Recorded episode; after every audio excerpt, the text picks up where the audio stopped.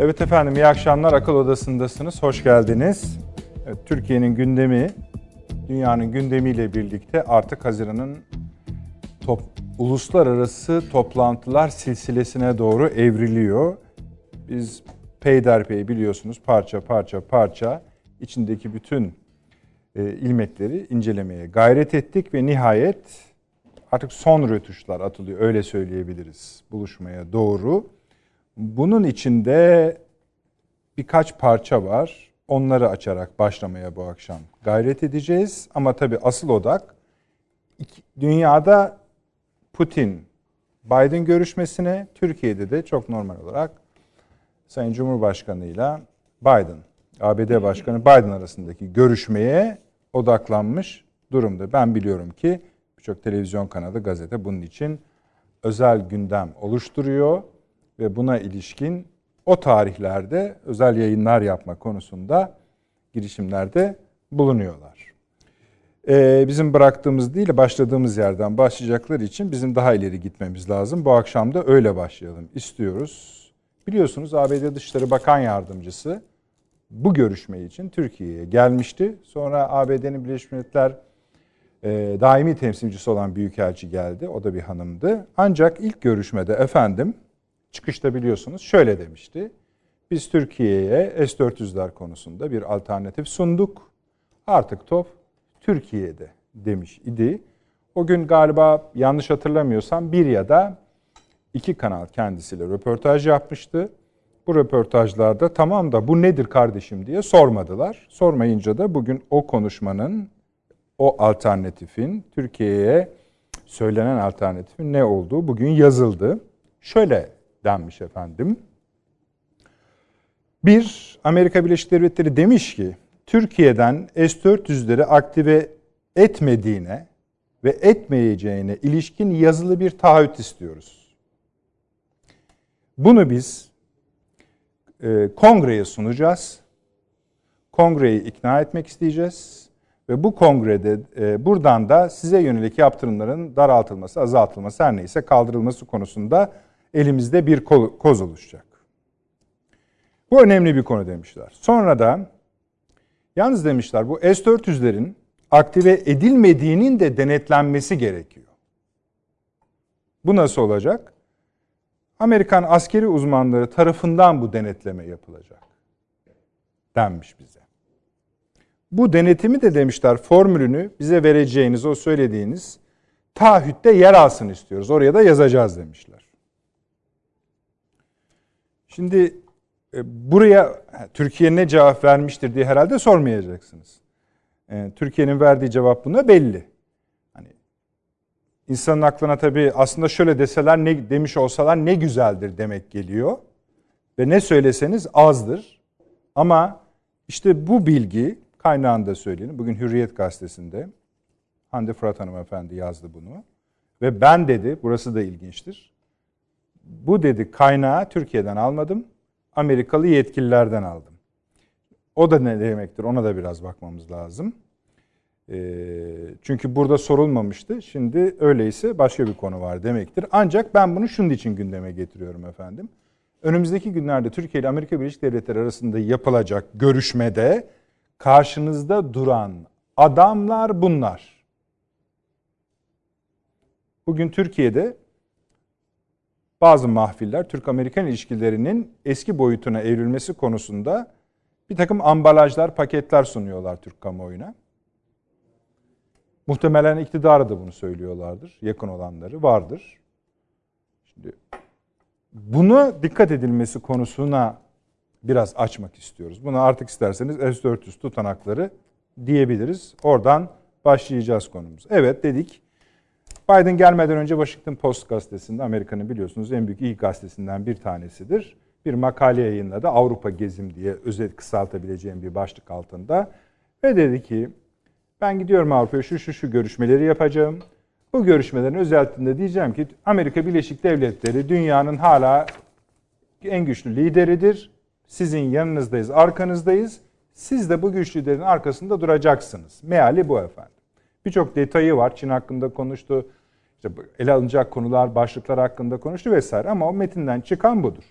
Bugün de NATO Genel Sekreteri Stoltenberg Beyaz Saray'a davet edildi ve kendisine neler konuşulacağına ilişkin müza- müzakere edemeyelim de ayıp olmasın NATO Genel Sekreteridir.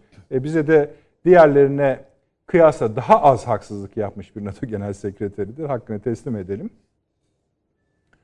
Bu konularda bağlandı anlaşıldığı kadarıyla. Bu tabii daha çok Çin ve Rusya konusunun şeyde öne, öne çıkacağını söylüyor. Bu görüşmeler silsilesi içinde. Birinci bölüm bu. İkinci bölüm biliyorsunuz Türkiye-Fransa ilişkileri çok uzun zamandır gergin. Birbirimizden pek hoşlanmıyoruz. Tam bu zirve ertesinde ve görüş zirvede buluşma ön, öncesinde Sayın Dışişleri Bakanımız oraya gitti mevkidaşıyla bir görüşme yaptı. Türk-Fransız ilişkilerinin ne olabileceğine ilişkin, nasıl ilerleyebileceğini, anlaşmazlıkların nasıl çözülebileceğine ilişkin bir gündem oluşturdular. Bunu da not ediyoruz. Bu akşam bir başka konusu efendim. Ee, G7 zirvesinde alınan bir karar. G7 zirvesi yani gelişmiş 7 ülkeden oluşan Rusya'nın artık içeri alınmadığı Ukrayna meselesi nedeniyle toplantıda dünyanın uluslararası firmalarına vergi getirildi. Bu bizim vakit vakit zaman zaman konuştuğumuz bilhassa Süleyman Hoca'nın değindiği bu işin ekonomik boyutuyla ilgili tabi siyaseti de yönlendiriyor doğal olarak bir parçaydı. Böyle başladı. G7 ile başladı önümüzdeki Haziran süreci. Bunların alt başlıkları var efendim. Bunu geniş olarak konuşacağız. Ee, değinmeye çalışacağımız konular bir Suriye ve Irak'taki yaşanan, biraz Irak'ta yaşanan, bugün mesela dün daha doğrusu Mesut Barzani PKK'dan intikam alacağına yönelik neredeyse yemin etti demeyeyim de öyle bir konuşma yaptı. Önemli. Almanya'da seçimler vardı. Eyalet seçimleri. Küçümsemeyin bizi çok ilgilendiriyor. Armin Laschet çok ciddi bir başarı kazandı. Onun şansölye Merkel'in ne kadar devamı olacağı bizi çok ilgilendiriyor. Ona bakacağız. Bir başka konu ABD ordusunun F-35 satın almaktan vazgeçtiğine ilişkin haberler var Batı basınında. Bu çok bu da herhalde eğlenceli kabul edeceğiniz bir madde olsa gerek. Yine bu deminki G7 konusuyla bağlantılı olarak El Salvador Bitcoin'e ulusal para olarak geçme kararı aldı efendim. Bunun hazırlıklarına başladı. 23 ee, Haziran'da hemen yakın Berlin'de Libya toplantısı var. Oradan Yunanistan istenmedi, atıldı. Atina ile Berlin arasında bir gerilim yaşanıyor. Ona bakacağız ve nihayet Çin'in koronavirüsün sorumlusu olarak dünyada ilan edilmesine yönelik kampanyada yeni aşamalar var. Onlara bakacağız. Ama ana konumuz, çıkış noktamız burası. Sayın Avni Özgür, hoş geldiniz. Hoş bulduk. Profesör Doktor Süleyman Seyfi Ün, İstanbul Ticaret Üniversitesi öğretim üyesi. Hocam şeref verdiniz. Doçent Doktor ve Emekli Tuğ Genel Sayın Fahri Erenel, İstinye Üniversitesi öğretim üyesi. Paşam hoş geldiniz. Teşekkür şeref ederim. Verdiniz. Ee, tabii abi yani dünyanın yani şöyle e, Washington Post'ta Sayın evet. ABD Başkanı'nın yazdığına göre ciddi bir dönüm noktasındayız. Üstelik bu dönüm noktası diyor birçok ciddi tehditle, yeni tehditle çevrili. İşte şimdi bu eşikten nasıl geçeceğimizi dostlarımız, ortaklarımız ve müttefiklerimizin bizim yanımızda bulunup bulunmayacağına ilişkin tercihleri yapacağız diyor. Bir de evet. bu tercihler yapılırken Türkiye'nin kendi gündemi de var biliyorsun.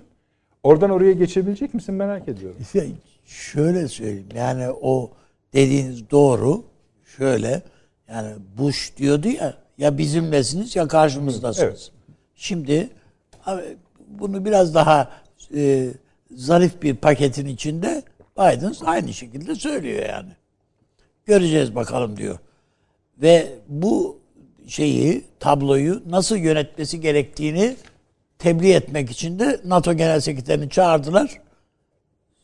Biz ya böyle yapacağız sana sen sana da şu görev düşüyor burada diye.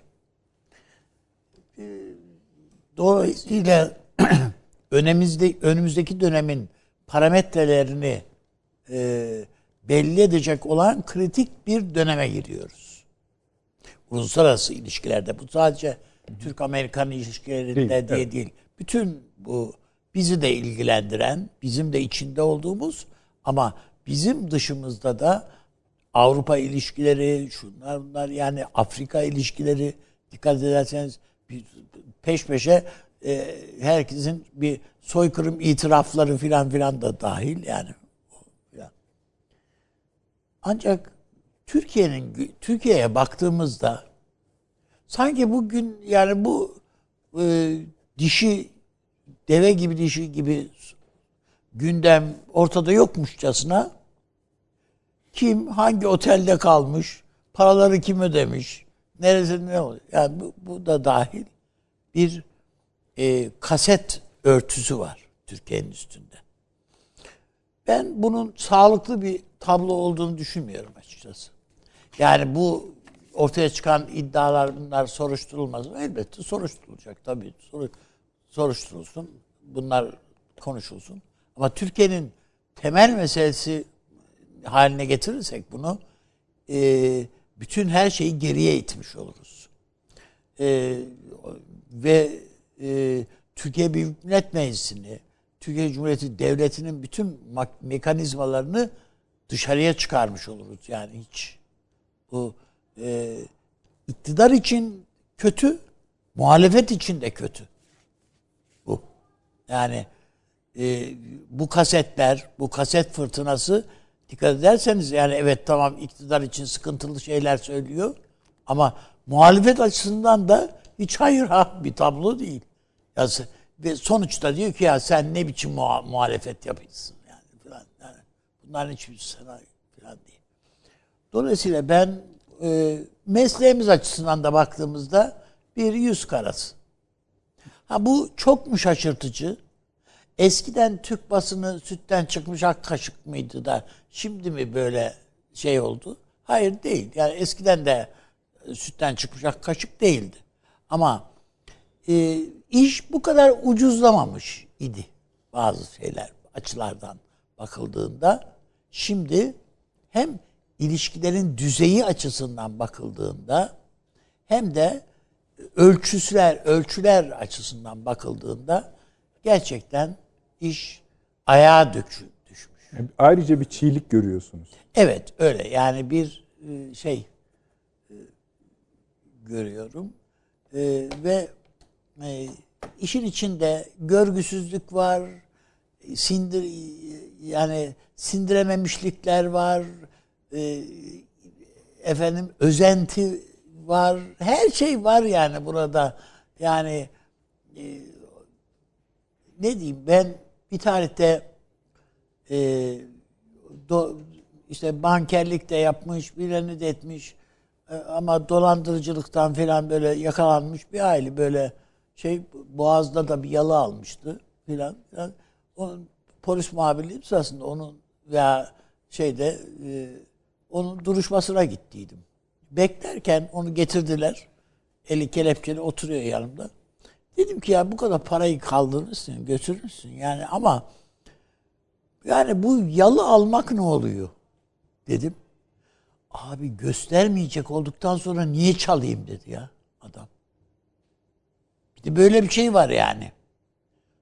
O zaman çok şaşırmıştım ve ama hemen de hak verdim adama. Doğru. Yani niye, çal, niye çaldın? Göstermek için çalıyor adam.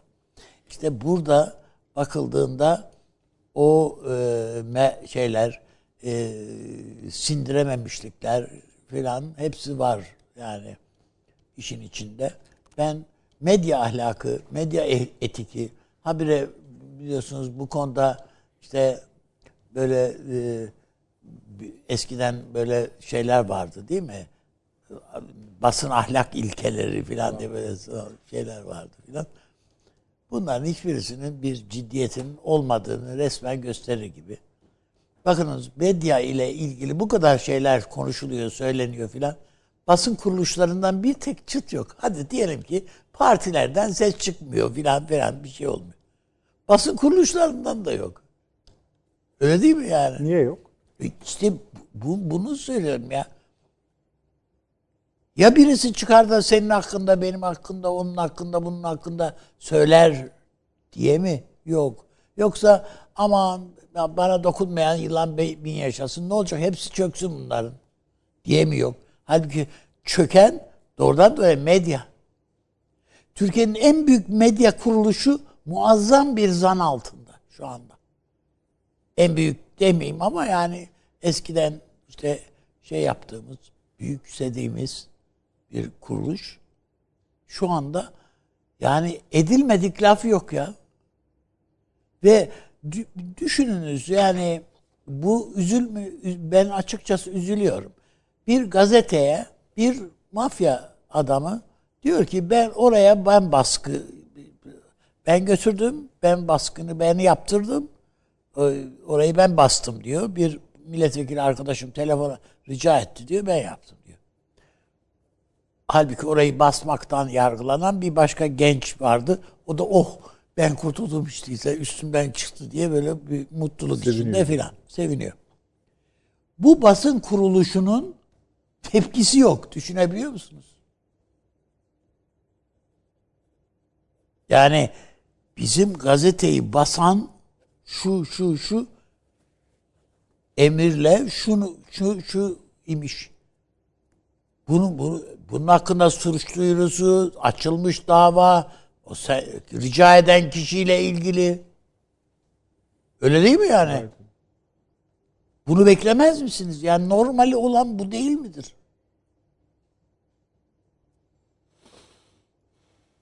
Yani aynı şey bugün yolda gelirken konuştuk sizinle. Yani bir takım müteahhitler suçlanıyor, şunlar bunlar. Kimse de demiyor ki ya bize bize niye böyle nasıl böyle şeyler söylersiniz? Ben bir kanunsuz e, filan bir, bir tek işim yok veya şu yok bu yok.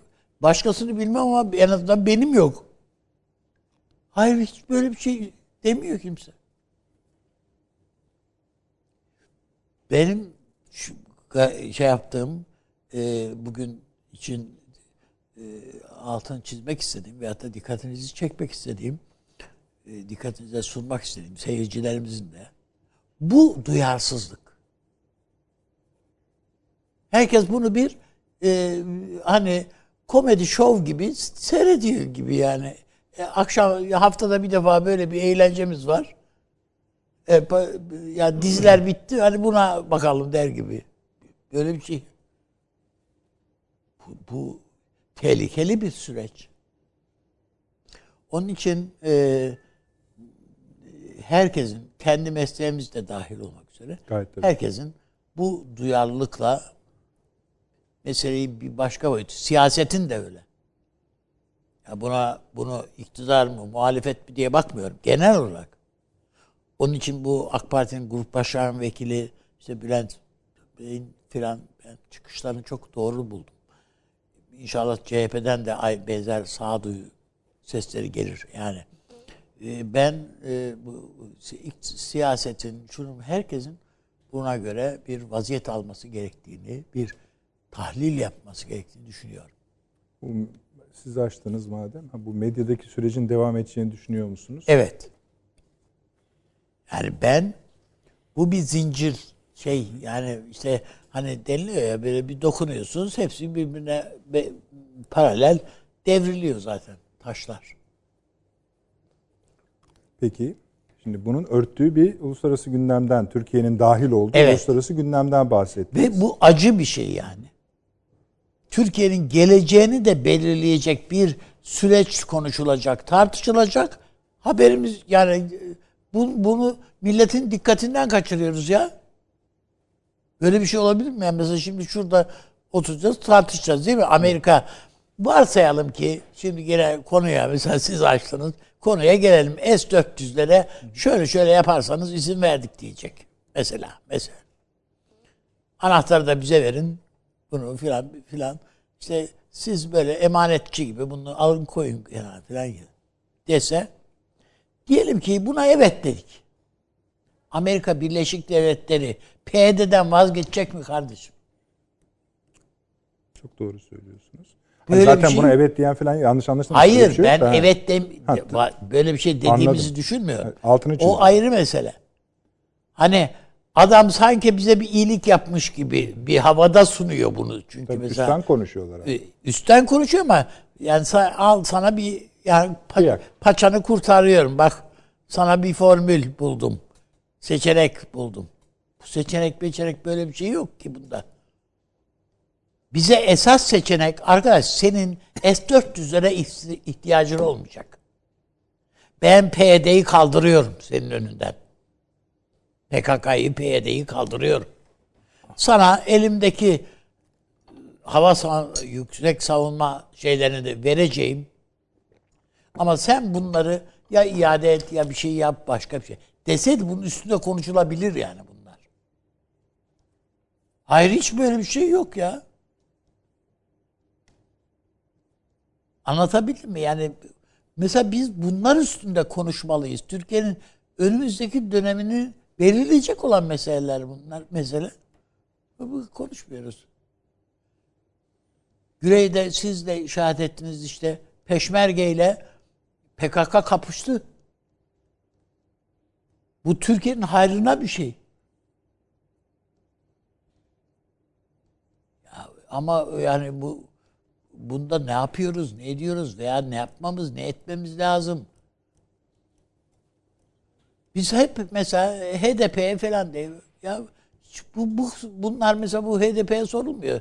Bu peşmergeyle kapıştı bu PKK ne düşünüyorsunuz diye. Neyse yani söylemek istediklerim Peki. bunlardı. Geleceğiz daha Süleyman Hocam. Bu ya S-400'ler meselesinden. Yani S-400'ler meselesi değil artık o zaten. Tabii S, doğru öyle. S-400'ler S-400'ler değil, Değil artık. artık. Yani Türk-Amerikan ilişkilerinin hala yani çünkü bu görüşmeye giderken bir de görüşülecek zeminin de değişeceği söylenen bir platformda bu üslup ki biliyoruz biz yani sadece bunu bunun yazılıp Ha, çizilip- doğru mu? Onu da bilmiyoruz. Ha, tamam işte yani kaynağını söyledik. Evet. Onu yazan gazetecinin sorumluluğundadır. Bize düşen atıfta bulunarak kaynağını göstererek alenen yazılmış bir yazıdan gö- gönderdik. Gösterdik. Ee, Mamafi tabii kendisi de zaten yazarın kendisi de Amerikalıları gösteriyor kaynak olarak. Evet.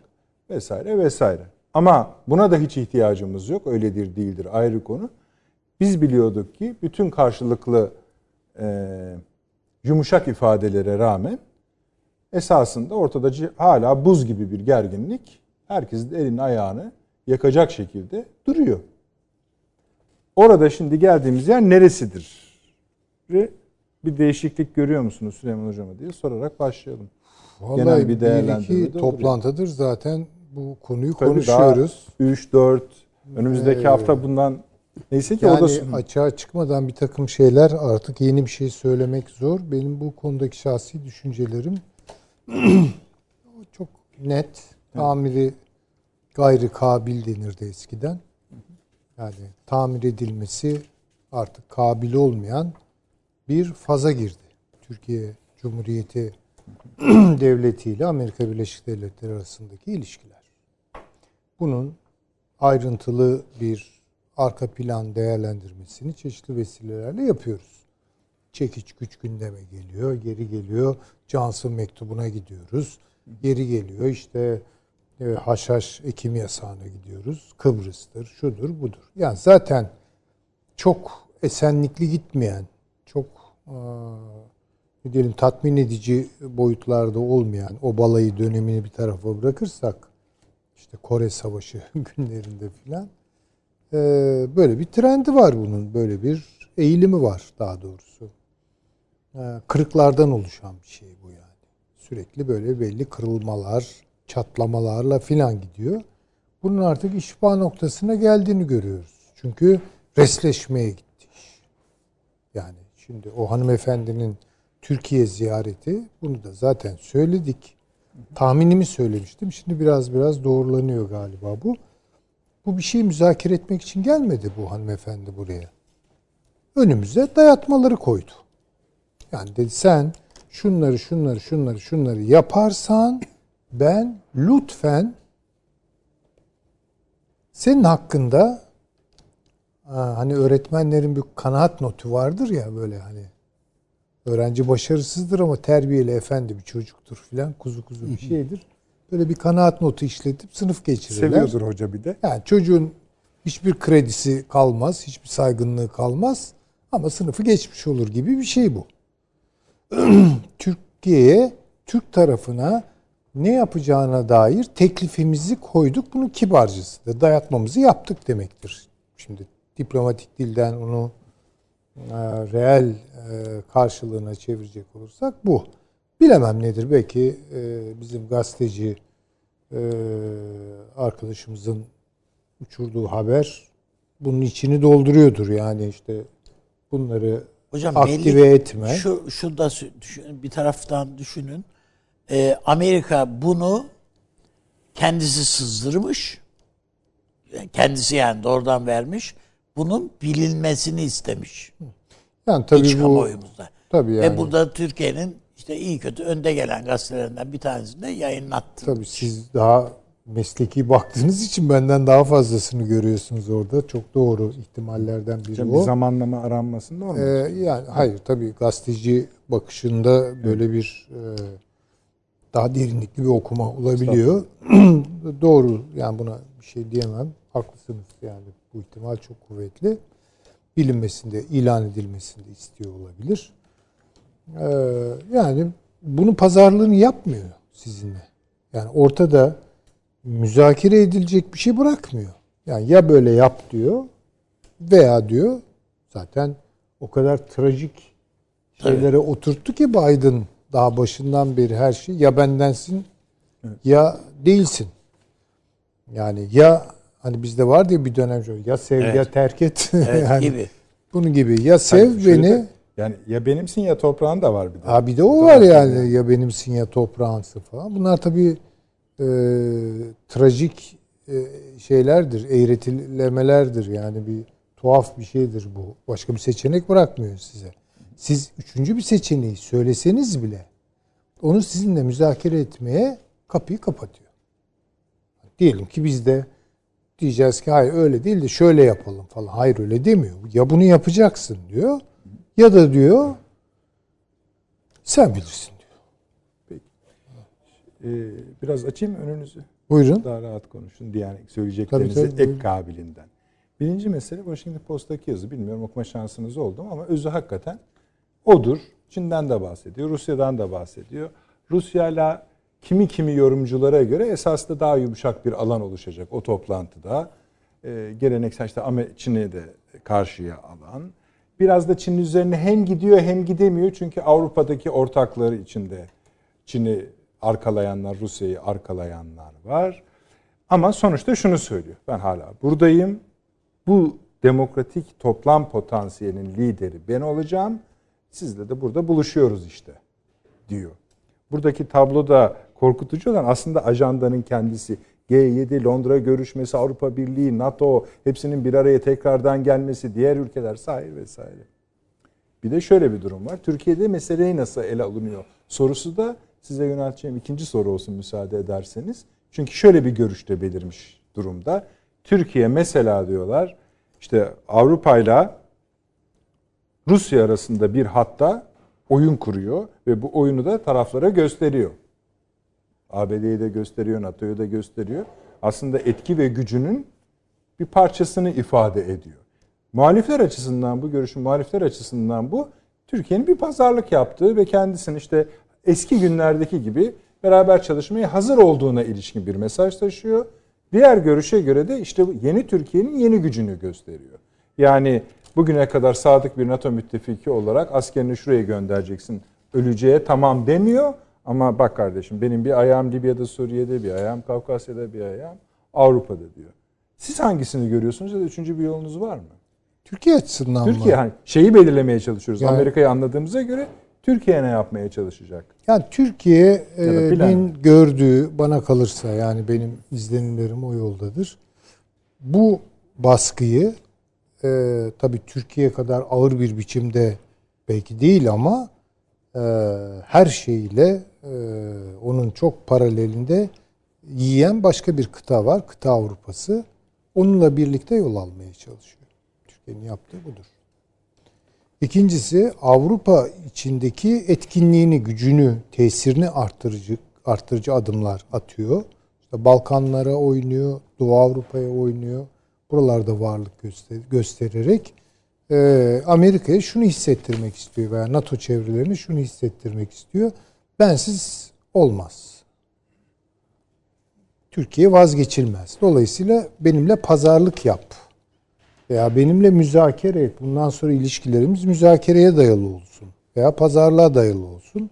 Ve benim ulusal çıkarlarımı takip ederken attığım adımları da e, NATO prensiplerine aykırıdır, e, kabul edilemez falan diye karşılamayacaksın. Anlayış göstereceksin. Yani işi buraya dökmeye çalışıyor Türkiye. Olur olmaz onu bilmiyorum. Ama demin zaten gündemi sayarken ben geçen programda da epeydir Fransa ile iyiyiz yani. En azından ortada çok büyük böyle bir Somut bir şey var artık. Hani bir buluşma var. tabii ki yani şimdi Almanya Üç var. olmuş gitmeyeli Paris'e Süleyman. E, tabii yani Almanya var, işin içerisinde Fransa var. Yani şu an Avrupa'da bu Amerikan presini yiyor. Ya bizimki gibi belki iş kriminal noktalara, uluslararası mahkemeler, Türkiye'nin işte yalnızlaştırılma tabi bunlar çok uç şeyler de ama sonuçta yani ben seni kıpırdatmayacağım diyor. Siz okudunuz Biden'ın şeylerini. Macron'da da bir hayal kırıklığı var Tabii hocam. çünkü yalnız. Macron şunu istedi. Yani Yani başka şey ki- bekliyor herif. Hatta biz dedik hani bu biraz Fransa ile Amerika'nın yakınlaşmasını doğuran gelişmeler ama öyle çıkmadı işin aslı. Çünkü Afrika'da Fransa dedi ki yani Amerika ile birlikte Evet. biz burada Çin'i karşılarız. Efendim söyleyeyim Afrika'da eski düzenimizi devam ettiririz. Belki Amerika'nın planları içerisinde bu var ama Amerika doğrudan doğruya bu, bu meseleyi Afrika'yı merkeze koymuyor. Tabii öyle. Yani Orta Doğu mu dedirtti. Sonra anlıyoruz ki artık Asya'nın göbeğine gidiyor. Şimdi dolayısıyla Fransa yani istediği sonucu alamadı. Beklediği sonucu alamadı. Bir de Avrupa olarak pres yiyor. İşte orada golist refleksler Evet, falan devreye giriyor. Şunu da hatırlatayım. Sayın Cumhurbaşkanı ya Paris çıktı dedi ki NATO'nun beyin ölümü gerçekleşti. Buna bir şey denmeyecek mi bu platformda demesinin ardından gelen görüşmeler bunlar. E, tabii yani şimdi Fransa biraz en azından durdu. Eski ataklığı yok Türkiye'ye karşı. Yani e, bu Türkiye ile Fransa arasındaki ilişkiler güllük gülistanlık olduğu anlamına gelmiyor. Ama bir durdu iki tarafta yani. Türkiye'den Fransa'yı suçlayan bir şey gelmiyor. Fransa'dan Macron artık ihtiyat haline getirmişti. Yani haftada bir Türkiye için bir şey söylemese işi rast Evet, gitmiyor doğru. gibi filandı. Almanya başından beri yani sürecin başından beri Türkiye'yi kolladı. bir olay oldu. Vatandaşın biri tokatladı şeyi. Macron'u. E İşte öyle oluyor bu tip şeyler. Geçmiş olsun diyoruz bir şey demiyoruz. Evet geçmiş olsun. Hoş bir şey Peki. değil tabii ki. Buyurun. Ama Almanya'nın mesela daha kararlı bir tutumu var Türkiye'ye ilişkin olarak. Yani Avrupa Birliği'ndeki merkezi ağırlığını e, korumak, kollamak suretiyle Türkiye ile birlikte hareket etme eğiliminde Merkel. Merkel istediklerini aldı. Almanya istediklerini aldı. Ama şunu biliyor. Yani Rusya ile Amerika Birleşik Devletleri kol kola girmiyorlar. Yani kontrol edilebilir bir şekilde Avrupa'da Avrupa'daki gerginlikleri sürdürecekler. Yani Ukrayna'da da sürdürecekler, Belarus'ta da yani hani boks maçında böyle normal her şey kurallara uygun giderken birden hani böyle bir kilitlenme anında dizler atılır, kafalar çalışır falan yani. Bu biraz işin o tarafları var. Bunu kontrol etmek istiyorlar. Kontrol edilebilir bir şekilde sürdürmek istiyorlar. İşte mavi akıma evet dediler en azından. Yani e, bir yeşil ışık yandı o konuda vesaire. Yani Kuzey yakım 2 mi? efendim? Evet kuzey akım şey affedersiniz mavi akım. özür dilerim. E, kuzey akımı ile ilgili. Amerika şunu yaptı. Hatta biz hani e, ya işte evet Kissinger doktrinidir bu. Yani iki tane süper güce karşı tek başına Amerika çıkmaz ringe yani yani ya Rusya'yı önceleyecek ya Çin'i önceleyecek. Önce Rusya'yı önceler gibi yaptı. Rusya da test etti. Yani biraz Rusya'nın reflekslerini falan. Sonra caydı. Çin'i ilan etti. Şimdi Covid, Movid. Yani gidecekler. Fakat Amerika orada daha tipik bir şey yapıyor. Benim gördüğüm kadarıyla Orta Asya'yı yakacak. Şimdi bu Afganistan'dan çekilme hikayesi ve ardından gelebilecek olanlar orada işte Kırgızistan, Kazakistan, Tacikistan, Özbekistan, Türkmenistan, belki Fergana Vadisi, belki Afganistan, Tacikistan koridorunda bilemem. Neyse. Hem Rusya'yı eşanlı olarak sıkıntıya sokacak. Hem Çin'i buna ilaveten Çin ile Rusya arasındaki problemleri tırmandıracak bir iklimi yaratmaya gayret içerisinde. Bunu görelim. Yani kibritin barutlu kısmı Afganistan Es- diyorsunuz. esas orasıdır. Yani iş oralarda kopacak. Ama oralar öyle bir şekilde e, Amerika tarafından yönetilmek isteniyor ki öyle bir kriz yumağı oraya atılacak ki şimdi eş anlı olarak hem Rusya hem Çin sıkışacak. Çünkü niye? Yakmak için ne yapar Amerika Birleşik Devletleri bir yeri? Terör ihraç eder. Değil mi? Bugüne kadar hep öyle yaptı. E şimdi duyuyoruz böyle bütün şeyleri, militanları, o e, şeyleri, katil e, çetelerini falan oraya gönderiyor. Ya bu şu demek. Rusya'nın yumuşak karnı. Öyle tabii. Çin'in yumuşak karnı Uygur sorunu üzerinden. E, İki tarafı da yakabilecek bir ateş o.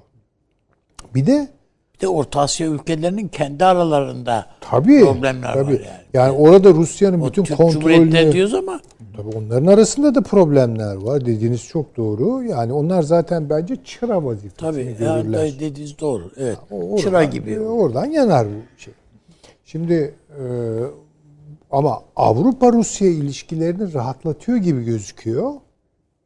Fakat oradaki fay hattı çalışacak. Büyük bir deprem oluşturmayacak belki ama her an hani deprem geliyor diye böyle bir işte şey olur ya panik, korku falan olur. O korkuyla. Şimdi bu da tabii en fazla Doğu Avrupa'yı sıkıştırıyor. Onlar çok zor durumdalar. Türkiye ne yapacak dediniz ya. Türkiye bir kere burada bence Doğu Avrupa devletleriyle Almanya'yla Balkanlardaki bir takım devletlerle belki yeri gelecek. Eski bu Balkan Paktı filan filan tekrar gündeme Yani gelir mi o mesela? şekilde Öyle olacağını olmaz zannetmiyorum üstadım ama mesela işte e, Bükreş dokuzlusuyla falan bunun üzerinde Ha, durduk. Biraz daha yoğun ilişkiler kurarak falan. Bir de Almanya ile beraber hareket edecek. Muhtemelen de o biraz da önemli bizim. evet biraz da Fransa ile e, birlikte hareket edecek ama e, netice ne olur onu e, doğrusu ben bilemiyorum. E, çok da kestiremiyorum. Sonuçta şu daha muhtemeldir diyebileceğim bir şey yok. Yalnız şunu görelim. Libya'da işlerde bir takım problemler var. Ya bu yeni hükümet oradaki e, ilginç, biraz e, heterojen bir yapı e, ve o heterojen yapı şu aralar yoğun bir biçimde Fransa ile görüşüyor. Evet, Paris'e gitti. Mi? Paris'e gidiyor yani e, daha beteri Mısır'la görüşüyorlar. Hadi anlaşılır biraz daha. Daha beteri Suudi Arabistan'la bilmem Evet öyle. e, Körfez'le Mörfez'le yani orada bir şey var. Dikkat edelim. E, Rusya ile ilişkilerimiz iyi gitmiyor. Yani bir soğuma evresine girdi. Ona da dikkat edelim. Rusya e, İsrail yakınlaşması pek hayra alamet değildir. E, onu e, düşünüyorum. İran'ın e, Amerika tarafından böyle biraz e, işte banyo aldırılıp temizlenip yeni esvap esvaplarla şeylerle elbiselerle piyasaya sürülmesi falan ya bunlar hoş gelişmeler değil. Lehimize olan şeyler de var. İşte demin üstadımız söyledi. Bu e, şeyle Kuzey Irak Kürt yönetimiyle PKK'nın birbirine girmesi meselesi. Yani orada tabii elimizi güçlendiren şeyler olabilir. Ama gittikçe daha fazla bizim bir Asya dosyamız da oluşacak. Bunu görelim. Yakın zamanda. Ya buna bir hazırlığı var mı? Ama hocam Şeyi mesela bilmiyorum. Prens Salman'la da Beşer Esad'ın arası O iyileşmeye da başladı. daha işte yani? ilginç olan şey o. Dediğiniz çok doğru. Bir bırakın e, işte Yunanistan, Güney Kıbrıs falan Şam'a yaklaşıyorlar. Yani oralarda bir şeyler oluyor. Neyse bunları ayrıntılı gene konuşabiliriz, tartışabiliriz. Ama bütün bunlar yaşanırken de Türkiye'de kurumlar tartışmaya açılıyor. Yani işte o demin bahsettiğimiz zatın çektiği bir tripod, bir kamera üzerinden. Şimdi bu zamanlama hoş bir zamanlama değil. Unutmayalım. Yani Biden şunu söyledi. Ben dedi Erdoğan'la çalışmak istemiyorum. Ve biz dedi, onun dedi devrilmesi için çalışacağız. Devrilme lafını kullandı. bunu da dedi öyle tabii ki darbeyle marbeyle olmaz dedi bu muhalefetle ve bir takım sivil toplum kuruluşlarıyla anlaşarak Evet. işte. yapacağız. Sayın Başkan da aynısını söylemişti zaten geldiğinde. Şimdi tamam bu, bu yani buraya oturuyor. Bunun bir parçası mı değil mi? O biraz spekülatif bir şey ama Evet. en azından bu iki parça birbirine oturuyor. Bu iki parça birbirine oturuyorsa bizim içeriden şunu yapmamız lazım. Yani Türkiye bir devlet, çok eski bir devlet, çok derin bir geleneği olduğunu söylüyoruz kurumlarımızın, müesseselerimizin falan ama bu çizilen resimler bu iddiayı boşlukta bırakacak resimler. Yani kirli ilişkiler, takım dolaşımlar, paralar gelmiş, gitmiş, bankalar, oteller, bilmem bir dakika. Bunlar Muz Cumhuriyeti portreleridir. Türkiye Cumhuriyeti Muz Devleti olduğunu e, bu konuda kendisine bir damga vurulmak istendiğini görüyorsa adımlarını ona göre atacak. Bir dakika. Yani bu işte bunlar tamamen Batı'nın komplosudur üzerimize geliyorlar falan. Bu bu kadar basit bir şey değil. Yani olabilir ki ben de o düşüncedeyim. Ama bütün bunlar üstü örtülsün o halde. Ee, biz de şeyin karşısına çıkalım. Batı'nın karşısına çıkalım. Neyinle çıkıyorsun diye sorarlar yani. Devletin derler devlet olmak. Tabi bunlar hep egzajere hikayeler onu da söyleyeyim. Ya bunlar resim ama e, bir şeyin gerçekliğinden çok algısı önemlidir diye bir laf var ya. şuyundan, beterdir diye bir laf var beter yani. yani. O resimler çiziliyor artık. Yani narko devlet oluyoruz. Petrol kaçakçısı bir devlet oluyoruz. Soykırım yapıyor. Soy, yani hepsi bunlar bir araya geliyor. Tamam. Hadi öbürü ta 1915'te üstlenmiyoruz, geçiyor gidiyor ama diğerleri çok cari. Yani diğer iddialar çok cari. geçmez. Efendim? Antisiyonizm geçmez. E yani bir de tabii onlar var. Yani onun için bence bir e, tabii diplomatlarımıza büyük iş düşüyor.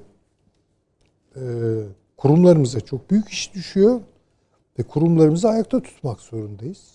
Bunun için de ne gerekiyorsa yapılmak gerekir yani. Bunlar işte dünya böyleyken işte bizde böyle ama bu burada bir, bir, bir şey var. Bunun, bunun e, giderilmesi gerekiyor. Bununla ilgili de tek bir merci var, tek bir yol var. Hukuktur bu. Yani çalışır, sorumluları bulur, çıkarır, cezalandırır. Çünkü bakınız şöyle bir şey var. Bunun üzerinde biraz durmak, çok uzatmak istemiyorum ama iki şeyin ilişkisi üzerine ben çok duruyorum. Bir tanesi sermaye dünyası, öbürü devlet. Ha, devlet biliyorsunuz statik bir şeydir. Ya zaten state oradan gelir yani. Yani, e, Oturan bir şeydir yani. Sermaye e, öyle değildir. Sermaye çok dinamiktir. Yani tarihin mühendisliğini çıkar, dinamik ve statik hesaplarını koy deseniz bana işte bir devlet ve sermayedir yani. Bunun üzerinde duruyoruz. Şimdi sermayenin kurumsallaşması diye bir şey duydunuz mu siz? Evet kurumsal iktisat okulları vardır ve falan filan. Evet. Yani bir iktisat ahlakı vardır, etik etiki vardır daha doğrusu. Bir falan. Bunlar söylenir de yani. İşte bir takım kuruluşları vardır sermayenin. Sermayenin kurumsallaşması diye bir şey olmaz. Çünkü sermaye kendini kurumsallaştırmaya kalkarsa kayıp yaşar. Hocam finans kapital dedikleri bu. Bu, bu tabii yani. Onun için yani biraz kural tanımaz bir dünyası vardır. Bunu veri alırsınız. Devlet öyle değil. Devlet baştan başla zaten serapa kurum demektir. Dolayısıyla bunların işbirliğinden sermaye zararlı çıkmaz. Çünkü sermaye en sonunda der ki "Vay işte aramızda var böyle şeyler falan böyle bu işlerde oluyor falan. Yani şahsileştirir 3-5 kişiye falan. Halbuki çok önemli bir boyutu da odur yani sermaye. Ama devlet çok kötü kaybeder. Devlet çok kötü kaybeder. Çünkü zaten başat iddiası kurumsallıktır onun. Ötekinin değildir ki. Tabii. Yani sermaye müesses bir şey değildir yani. Hoşlanmaz da aslında müesses dünyada. Zora sokar, vergi alır, takip eder filan. Büyümesine engel olucu şeyler çıkarır. Sermaye anarşizan bir şeydir esasında. Bunu görelim. E, onun için hani bunun, bu ikisi arasındaki ilişkiler çok fazla böyle kurumsallık dışına çıkarsa Bunun bir tek kaybeden olur, devlet kaybeder. Ve elbette ulus kaybeder. Onun için hani bu şu aralar belki dar bir eşikteyiz ama atılması gereken çok önemli adımlar olduğunu ben Peki.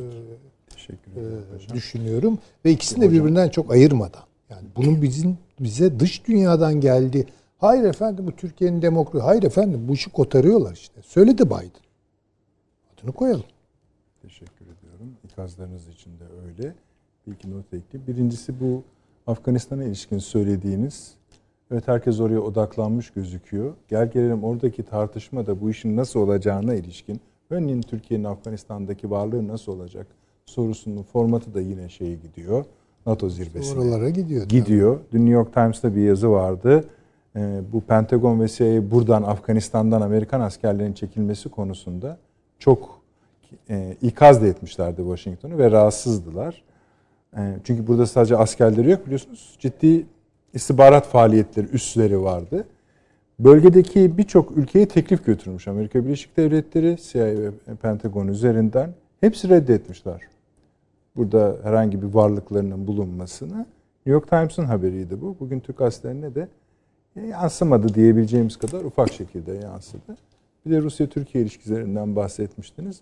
Ruslar sanırım şu anda olduğu gibi bütün düşünce mekanizmalarını zirveye, yani ikili görüşmeye odaklamış durumdalar.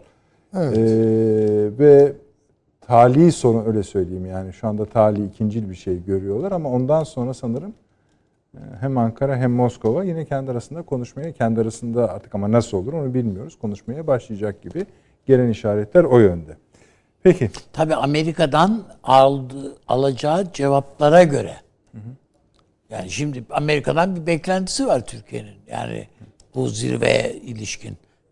Eğer sizin dediğiniz gibi bir şey e, al bunu dayattık, bunu yersen diye Türkiye'nin önüne koyulursa iş orada kopabilir. Başka bir şey o çünkü.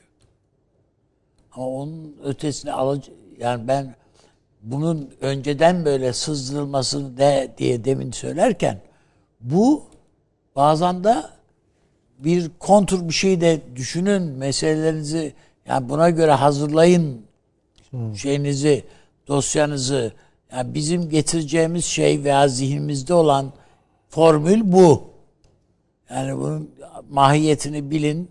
Mesela işte biz iyi tamam şöyle yapmayalım ama sana da denetim gibi bir yetkisi gibi bir şey de vermeyelim.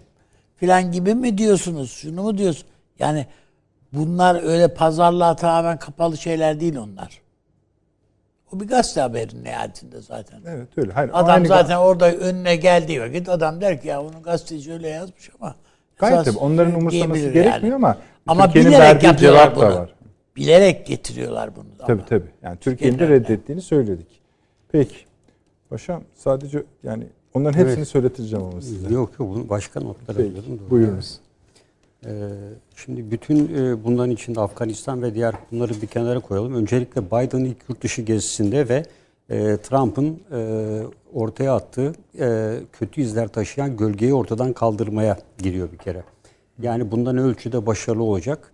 Şimdi burada güvensizlik ortamı üzerine kurulu olan ve Trump'ın daha evvel NATO zirvelerinde hatta bu binayı bile benden aldığınız paralarla yaptı diyerek Avrupa ülkelerini başta Almanya olmak üzere aşağıladığı, yerin dibine soktuğu bir Avrupa'ya karşı bir sene sonra Biden Satalım gelerek dedi hocam ya. Efendim? Binayı satalım dedi ya. yani Trump. işte evet yani Almanya'ya Stuttgart'tan veya şeyden askerlerimi çekerek Balkanlara şuraya buraya götürürüm falan gibi Ee, ve e, diğer büyükelçinin e, Amerikan büyükelçisinin sanki bir kolonizasyon gibi Amerika'ya e, Almanya'ya ifade ettiği sözler dün gibi hepimizin akıllarında.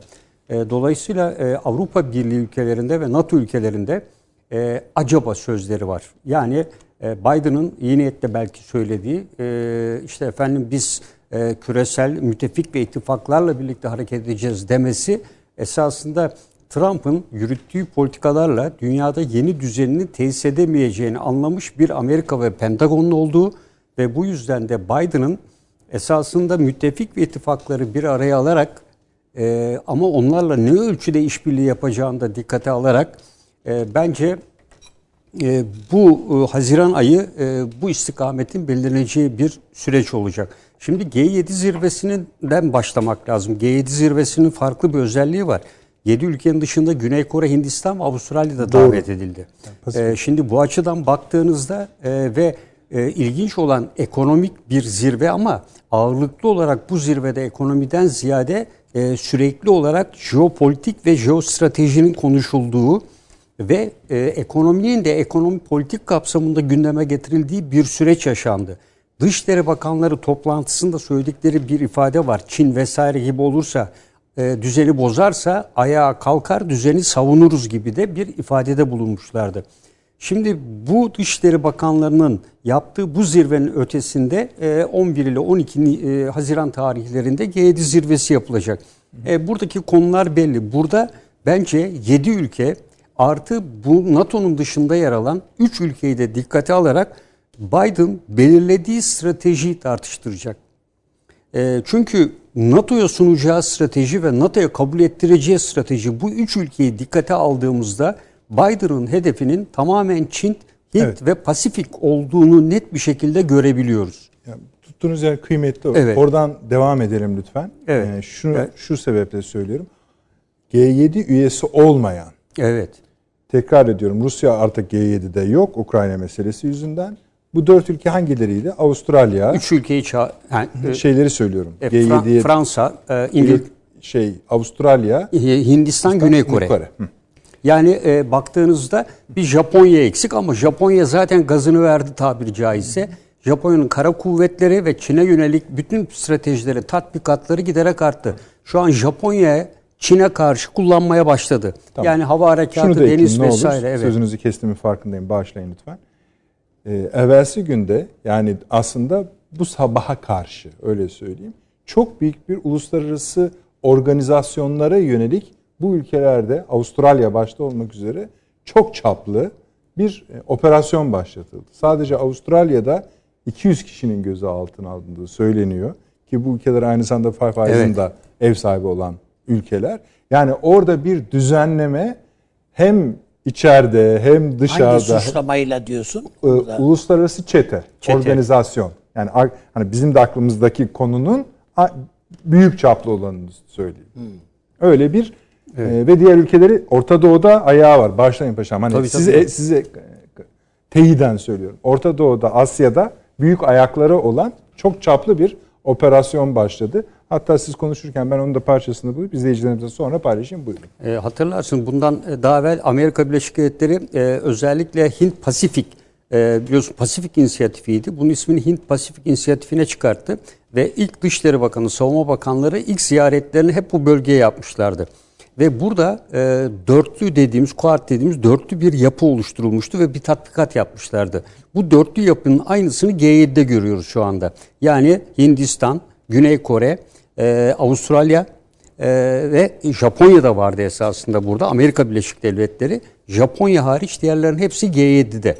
Ee, bu açıdan baktığımızda doğrudan doğruya dediğim gibi e, Amerika Birleşik Devletleri şu anda e, yerine Orta Doğu'da, Kuzey Afrika'da bırakacağı vekil güçleri planlamaya çalışıyor. Yani NATO'yu yeni harekat alanı içinde Orta Doğu ve Afrika bölgesinde e, ve kısmen de Pasifik'te. Ama NATO'yu asla bu bölgelerde kullanacağını ben düşünmüyorum. Yeni harekat alanı tanımı içinde olabilir.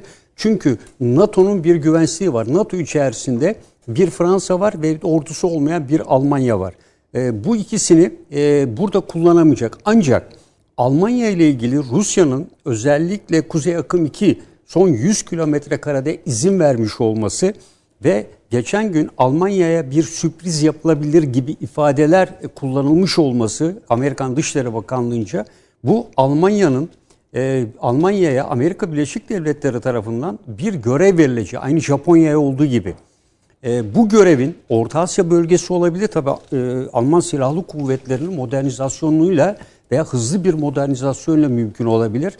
Şu anda e, Amerika Birleşik Devletleri'nin e, güvenebileceği tek ülkenin e, bu bölgede Avrupa Birliği içinde Almanya olduğunu ben e, düşünüyorum. E, Fransa'nın e, gözü ve kulağı hepsi arka bahçesinde Afrika'da olduğunu biliyor. E, dolayısıyla Fransa ile Hocam'la ayrışıyor musunuz? Yo Almanya yo konusunda? o Afrika'da Fransa. Fransa Peki. tabii.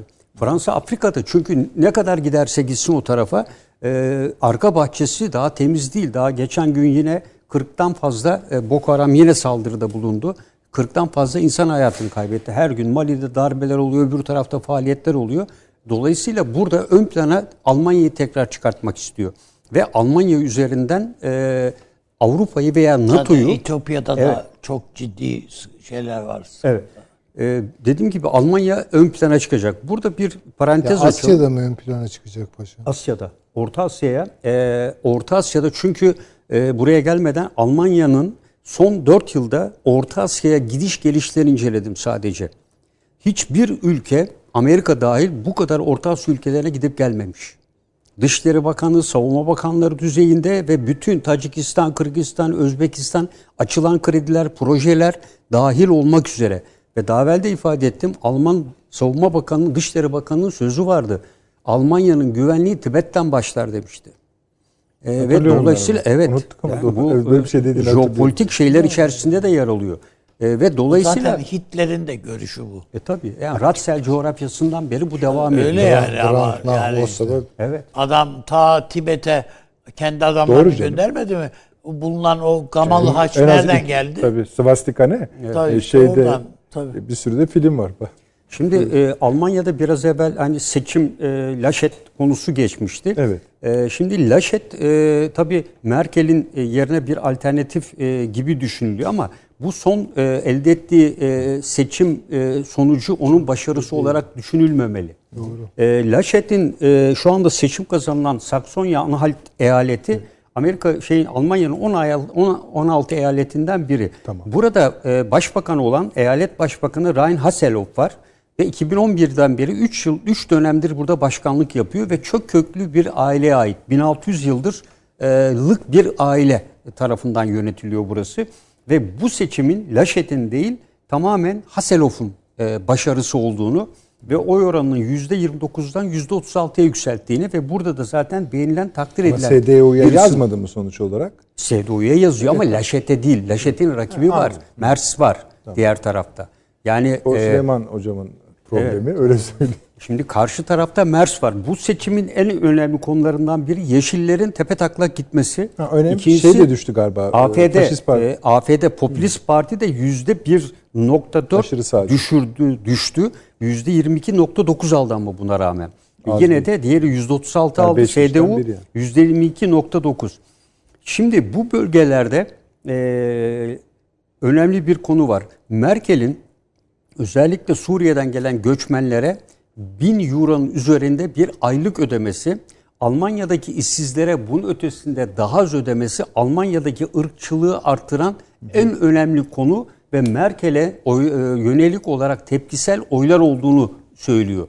Laşet'in aynı zamanda son seçim propagandalarında Mersi de yanına alarak televizyon yayınlarına çıkması ve yanında dolaşması kurulacak olası bir hükümette e, Mersin de iktidarda e, yer alacağı ve yönetsel e, faaliyetlerde olacağı ve Mersin yapısına baktığımızda bir yandan e, muhafazakar şeyli e, Türk dostu olarak anılan Laşet var. Daha yumuşak, ılımlı bir insan. Diğer tarafta liberal görüşü besleyen ve Amerikan yanlısı Merz. E, bu ikisine göre Almanya'nın yeni politikası belirlenecek ve Belki bu de Merkel, Merkel acaba bir koalisyon mu oluşturmaya çalışıyor? E, Yani Mers her halükarda e, yönetimde yer alacak. Yönetimde yer alması demek e, Amerika yanlısı bir politikanın izlenmesi demektir. Biden'ın e, ben bunu öngördüğünü değerlendiriyorum. Almanya'ya bu rolü ve modeli şimdiden oluştururken. Gerçi seçimlere daha 4 ay falan var. Ekim veya Eylül ayıydı sanırım. Bu kadar bir zaman var ama bu süreci Almanya açısından çok iyi değerlendirmek lazım. Bundan sonra Avrupa ülkelerinde Biden'ın e, NATO kapsamında veya NATO dışında Almanya'ya biçeceği rol aynı Japonya gibi e, bundan sonraki faaliyetlerin de ben yönlendiricisi olacağını düşünüyorum. E, diğer bir konu da e, Çin'i nerede durduracak? Şimdi e, Çin e, Balkanlarla ilgili bir yeni bir makale okudum E, ve Çin'in Balkanlardaki etkinliği 2012 yılına dayanıyor. 17 artı 1 yapılanması var. Yani Doğu e, ve Güney Balkanlar dahil bu bölgedeki 17 ülkeyle masaya oturdu. Yunanistan dahil bunlarla bir anlaşma imzaladı. Ve şu anda Sırbistan %90 Çin'in kontrolü altına girmiş durumda. Rusya'nın kontrolü yok mu diyorsunuz? Hayır. Rusya olaylara ideolojik yaklaşıyor. Oysa Çin olaylara ekonomi politik yaklaşıyor. Aralarındaki temel fark bu. Ve Çin bu yüzden de insanlara eski Rus ideolojisine ve baskısına alışmış olan Balkan ülkeleri, eski sosyalist ülkeler bu yüzden de Çin'e daha yakın duruyorlar. Şu anda e, bakın Sırbistan'da çok ilginçtir. Karadağ'da o ülkelerin polisleriyle birlikte birçok noktada Çinli polisler ortak devreye geziyorlar. Bu e, efendim kolonizasyon falan hayır. Çinlilerin yaptığı yatırımları Çince bilen insan sayısının azlığı nedeniyle güvenliklerinin sağlanması ve Çin'in yaptığı yatırımların e, daha da geliştirilmesi için e, bugün e, Konfüçyüs Enstitüsü'nde çok sayıda öğrenciye Çince öğretiliyor Sırplarda ve aynı zamanda çok sayıda Çin öğrencisi Sırbistan'a geliyor. Sırbistan bu işin merkezi durumda. Aynı şekilde Kuzey Makedonya, Bosna Hersek, bu bölgede Belgrad Karayolu ve demiryollarının yapılışı, Pire Limanı'ndan Orta Avrupa'ya bağlayacak hızlı demiryolunun yapılışı. Bütün bunlara baktığımızda Biden Çin'i nerede durduracağından da tam emin değil esasında. Yani burada nerede durduracak ki e, kendi sınırları içine çekecek? Afrika'da mı durduracak? Ee, İran'da mı durduracak? İran'la anlaşması var. Pakistan'da Gwadar Limanı'nda mı durduracak? Yoksa iki önemli düğüm var. Biri Malakka Boğazı, Fergana Vadisi'nde. biri Malakka Boğazı, diğeri Fergana Vadisi. Aslında Fergana'nın Malak- bastığı alan yani. Malakka Deniz İpek yolunun kavşak noktası. Bugün çok, sayıda gemi buradan geçmek için sıra bekliyorlar. Yani bir nevi Panama kanalı gibi bir şey burası da. İnanılmaz bir deniz trafiği var. %85-90'ı Çin'e ait gemiler. Arka arkaya geçiyor ve sıra bekliyorlar burada. Ve onun için de daha evvel e, biliyorsunuz Tayland'ı ikiye bölme gibi bir e, proje, Tayvan'ı pardon, ikiye böyle, bölme gibi bir proje önermişlerdi. Ki oradan da bir kanal açalım, gemiler gitsinler diye. Ve dolayısıyla... Şimdi seyircilerimiz sorar ama Afganistan'daki Türk askeri varlığının e, Amerika'da söyledi ya siz kalın. Yok onu şu şekilde söyleyeceğim. Yani e, ben zaten daha belki programlarda söylemiştim. Yani bu işin e, dünyanın e, nasıl diyeyim gökdelenin en üstü. Yani Everest'se bu Everest'in üstündeki bölgede Afganistan. Yani Afganistan e, bütün bu politikanın nirengi noktasını oluşturacak. Esasında Türkiye'nin bugün medyada da yer alan önerisi vardı. Kabil Uluslararası Havalimanı'nı biz koruyalım. Evet evet. Ee, ve bununla ilgili Amerika Birleşik Devletleri ile bir takım taleplerde bulundu ve bununla ilgili bu taleplerin bazı işte medyaya göre kabul edilemez olduğu konusunda bazı beyanlar var. Ama şurası bir gerçek. Ee, Amerika Türkiye olmaksızın Afganistan'da bundan sonra e, hiçbir ülke bunu kabul etmiyor. Afganistan'da yer alması e, mümkün değil. Yani Afganistan'ı kontrol edemez Türkiye olmaksızın. İki, Pakistan olmaksızın. Pakistan'la e, Doğu bölgesindeki e, Taliban e, bölgesi Pakistan Taliban'ını kontrol edecek. Türkiye'de de Kabil Havalimanı ve etrafı ve Kabil'in kontrolü ancak mümkün olacak. Kuzeyde de Özbeklerle birlikte dostum, General Dostum'un olduğu bölge e, kuzeyde e, bu Özbek aşiretler vasıtasıyla e, kontrol altına alınacak. E, batıdan da belki İran kullanılabilir. E, her ne kadar Şii ise ama Taliban'la olan ilişkilerine bakıldığında ama şu bir gerçek Afganistan'da e, bildiğimiz standart bir uluslararası düzene göre e, belki bugüne kadar gördüğümüzün dışında bir NATO Birleşmiş Milletler şemsiyesinin dışında özel bir statüyle veya özel bir komutanlık yapısıyla e, farklı bir güvenlik e, tesis edileceğini ben e, düşünüyorum. Çok farklı Ne örgüt veya ideolojilere sahip ülkeler bir araya gelebilir burada. Yani Pakistan NATO ülkesi değil. İran, Amerika Birleşik Devletleri'ne karşı Yani şunu söylüyorsunuz aslında yani lafın ucu şuraya geliyor. İran, Türkiye, Pakistan Almanya'yı söyledi en başta. tabii tabii. Almanya e, Almanya burada e, Yani bu coğrafyada unuttuğumuz bir ülke oldu aslında. Tabii. Onu itiraf etmek lazım. Sonra Afganistan. tabii Burada ayrı bir şemsiye. Tabii. Yani e, bunların hiçbiri NATO ül- ülkesi değil. E, bunların hiçbiri aynı zamanda birbirleriyle mesela İran, Türkiye hepsi e, ilginç olan hepsinde Müslüman ülke olması. Paşam düzen sağlanabilir mi bu şekilde Afganistan Yok, bölge, kontrol? e, eyalet gibi ayıracaklar yani bunu. Yani İran zaten kendisine göre yazmış bugün bir hedef belirlemiş. Yani İran belirli bir bölgeyi kendi kontrolü altında tutmak istiyor zaten. O e, bulunduğu bölge aynı zamanda tampon oluşturmak istiyor. Yani buradaki olayların veya gelişmelerin, sünni hareketlerin kendi Şii odaklı faaliyetlerini etkilememesini istiyor İran. İran'ın temel hedefi bu. Yoksa orada petrol, doğalgaz vesaire filan gibi şeylerle il, İran ilgilenmiyor. E, temel e, hedefinin olduğunu e, özellikle ifade etmek lazım. Şimdi burada Çin'i e, her ne kadar istikamet... Hocam sonra, eninde sonunda sizi Türkiye-Amerika görüşmesine getireceğimi biliyorsunuz değil mi? İşte zaten oraya Tamam, geliyorum. peki. Yani burada e, Çin'i sınırların gerisine attığınız anda Çin'in elinde alternatif var. E, Çin'in elindeki alternatif bana da bir kitap bölümü olarak verilmiş olan e, Kuzey Pasifik Okyanus Jeopolitiği. Bakın bundan sonra dünya üzerinde en çok konuşulacak yer burasıdır. Kuzey Pasifik Okyanusu jeopolitiği. Burası dünyanın e, bir Arktik bölgesine giden en kısa yol Çin üzerinden. İki Kuzey Denizi'ndeki buzların erimesi. Üç Bering Boğazı'nda giderek artan ticaret. Alaska ve Rusya'nın doğu kıyılarında çok zengin petrol, hidrokarbon ve maden yataklarının olması bu bölgenin ulaşılabilir olmasını arttırıyor. Çin e, bu Yakutistan'a da sarkıyor işte bu şey. Tabii bu, tabii zaten nedenle. Rusya ile Çin arasında orada birazdan dört yani. ana konuda e, ciddi ayrılıklar başladı. Yani o da ayrı bir konu. Ben eğer güneyden Amerika Birleşik Devletleri Çin'i çevrelerse bu Çin'in çok fazla umurunda olacağını düşünmüyorum. Çin bu doğrultudaki planların hepsini yapmış durumda ve e, Rusya ile de bu konuda aralarında ayrılıklar da olsa Sibirya'nın gücü adı verilen doğalgaz boru hattı 3300 de buraya geldi. Ayrıca yine Rusya'nın 3 noktasından da boru hattıyla Çin'e şu anda inşaat devam ediyor. Ve buzun erimesiyle Çin'in ben öncelikli hedefinin bakın Rusya'ya rağmen Arktik olacağını düşünüyorum. Karısı. Evet, Arktik'i ele geçirme. Arktik'i ele geçiren dünyanın yeni kalp yağı Arktik'tir artık. Hiç dokunulmamış, kontrol altına alınmamış. Bugün Orta Doğu'nun işte 15-20-30 yıllık bir petrol hidrokarbon kaynağının olduğu söyleniyor. Venezuela'nın 17 yıl deniyor. Hepsini deniyor ama dünyada rezerv olan net olarak bilinen esasında tam bilinmeyen Rusya'nın doğu bölgesiyle Arktik bölgesi. Ve Çin'in iki hava faaliyeti de bu bölgelere yönelik.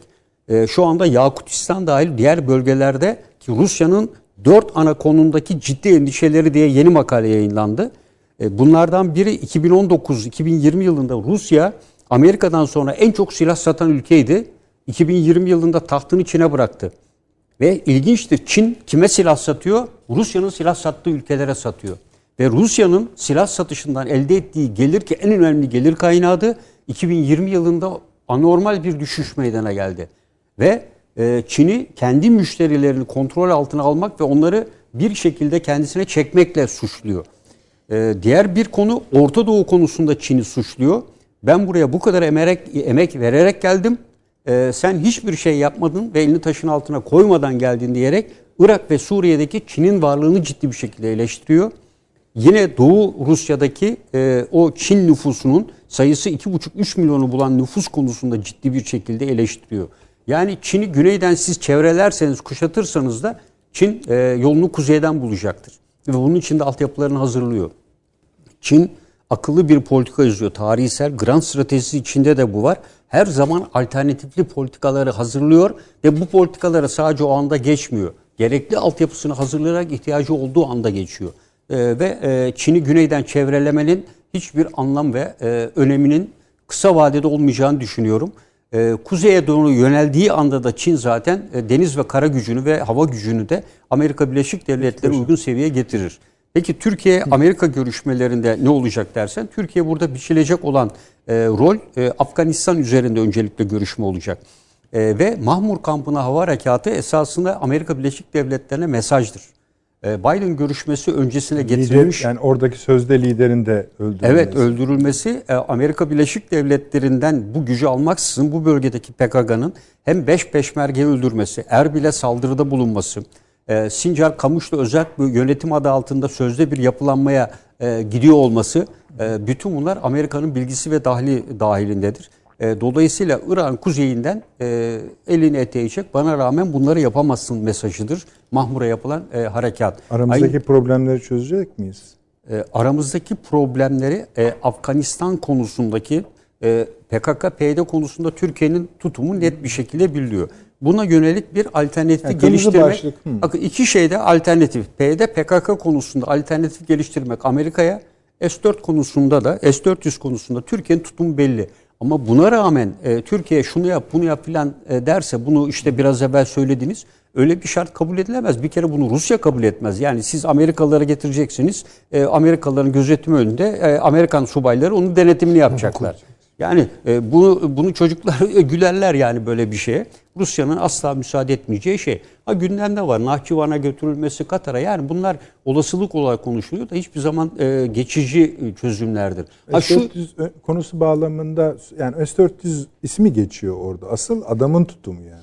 işte S-400 ama e, simgesel bir şey. Peki S-400 paşam konusu şöyle mesela PYD, PKK değil de CCC falan Fark diye etmiyor. Yani isimlerini Türkiye, e, değiştirsek yemiyor muyuz Hayır, yani? Türkiye e, Türkiye bunu net olarak söyledi. Tüzükleri bir her şeyi belli. Bunu Amerika kendisi bakın Biden bir adım attı biliyorsunuz. Orada Delta Enerji diye bir e, Rusya Evet. Suriye'den çaldığı petrolü o şirkete çıkarttırıyordu. Sözleşmesini yenilemeyeceğini söyledi.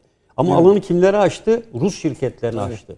Ruslar Kamışlı ve diğer bölgelere girmeye başladılar. Ve Rusya hatta Biden'ın Suriye'de Rusya hediyesi diye bu lanse edildi gazetelerde de. E, şu açıdan bakıldığında esasında Biden'ın bazı konularda geri adım atmaya yani Rusya ile yaptıkları işbirliğine bağlı olarak da e, eğimli olduğunu. Çünkü dediğim gibi yani dikkati onun burada değil. Artık bu iş bitsin ve burası bağlansın diyor. Ve Çin adım adım geliyor. Ekonomik verileriyle, siber saldırıyla ve şu anda Amerika Birleşik Devletleri tehdit önceliğinde geçen hafta biliyorsunuz siber saldırıya uğradı bir sürü tesisi. Dediler ki Biden'a Bugün, Rusya mı? bakın bugün de birçok Evet. uluslararası e, basın yayın organı göçtü. Evet, Rus, New York Times'ından Rusya mı yaptı İngiltere- dedi. Hayır Evet. dedi. Çin dedi Biden. Yani İşte Çin yani dedi. Yani e, Bu sırada ortaya Tabii. çıkan bazı küresel kriminal olayların bu zirveye etkisi üzerinde düşünmek Evet, gerekiyor. evet. Pekala bunları da Amerika'nın tezgahladığı yönünde bir şüphemiz olabilir.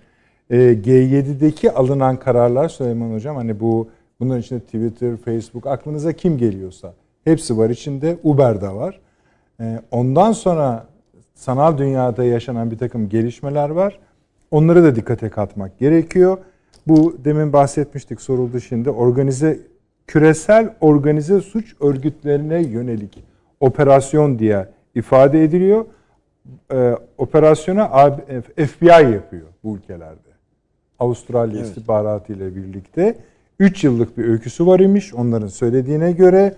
Ee, aynı anda Avustralya'da, Asya'da, Latin Amerika'da ve Orta Doğu'da küresel uyuşturucu ticaretine karışmış kişilerin de içinde bulunduğu deşifre yani bu ana kadar 25 milyon mesajın deşifre edildiği ve devam ettiği yani şu anda okuduğum BBC'nin haberidir.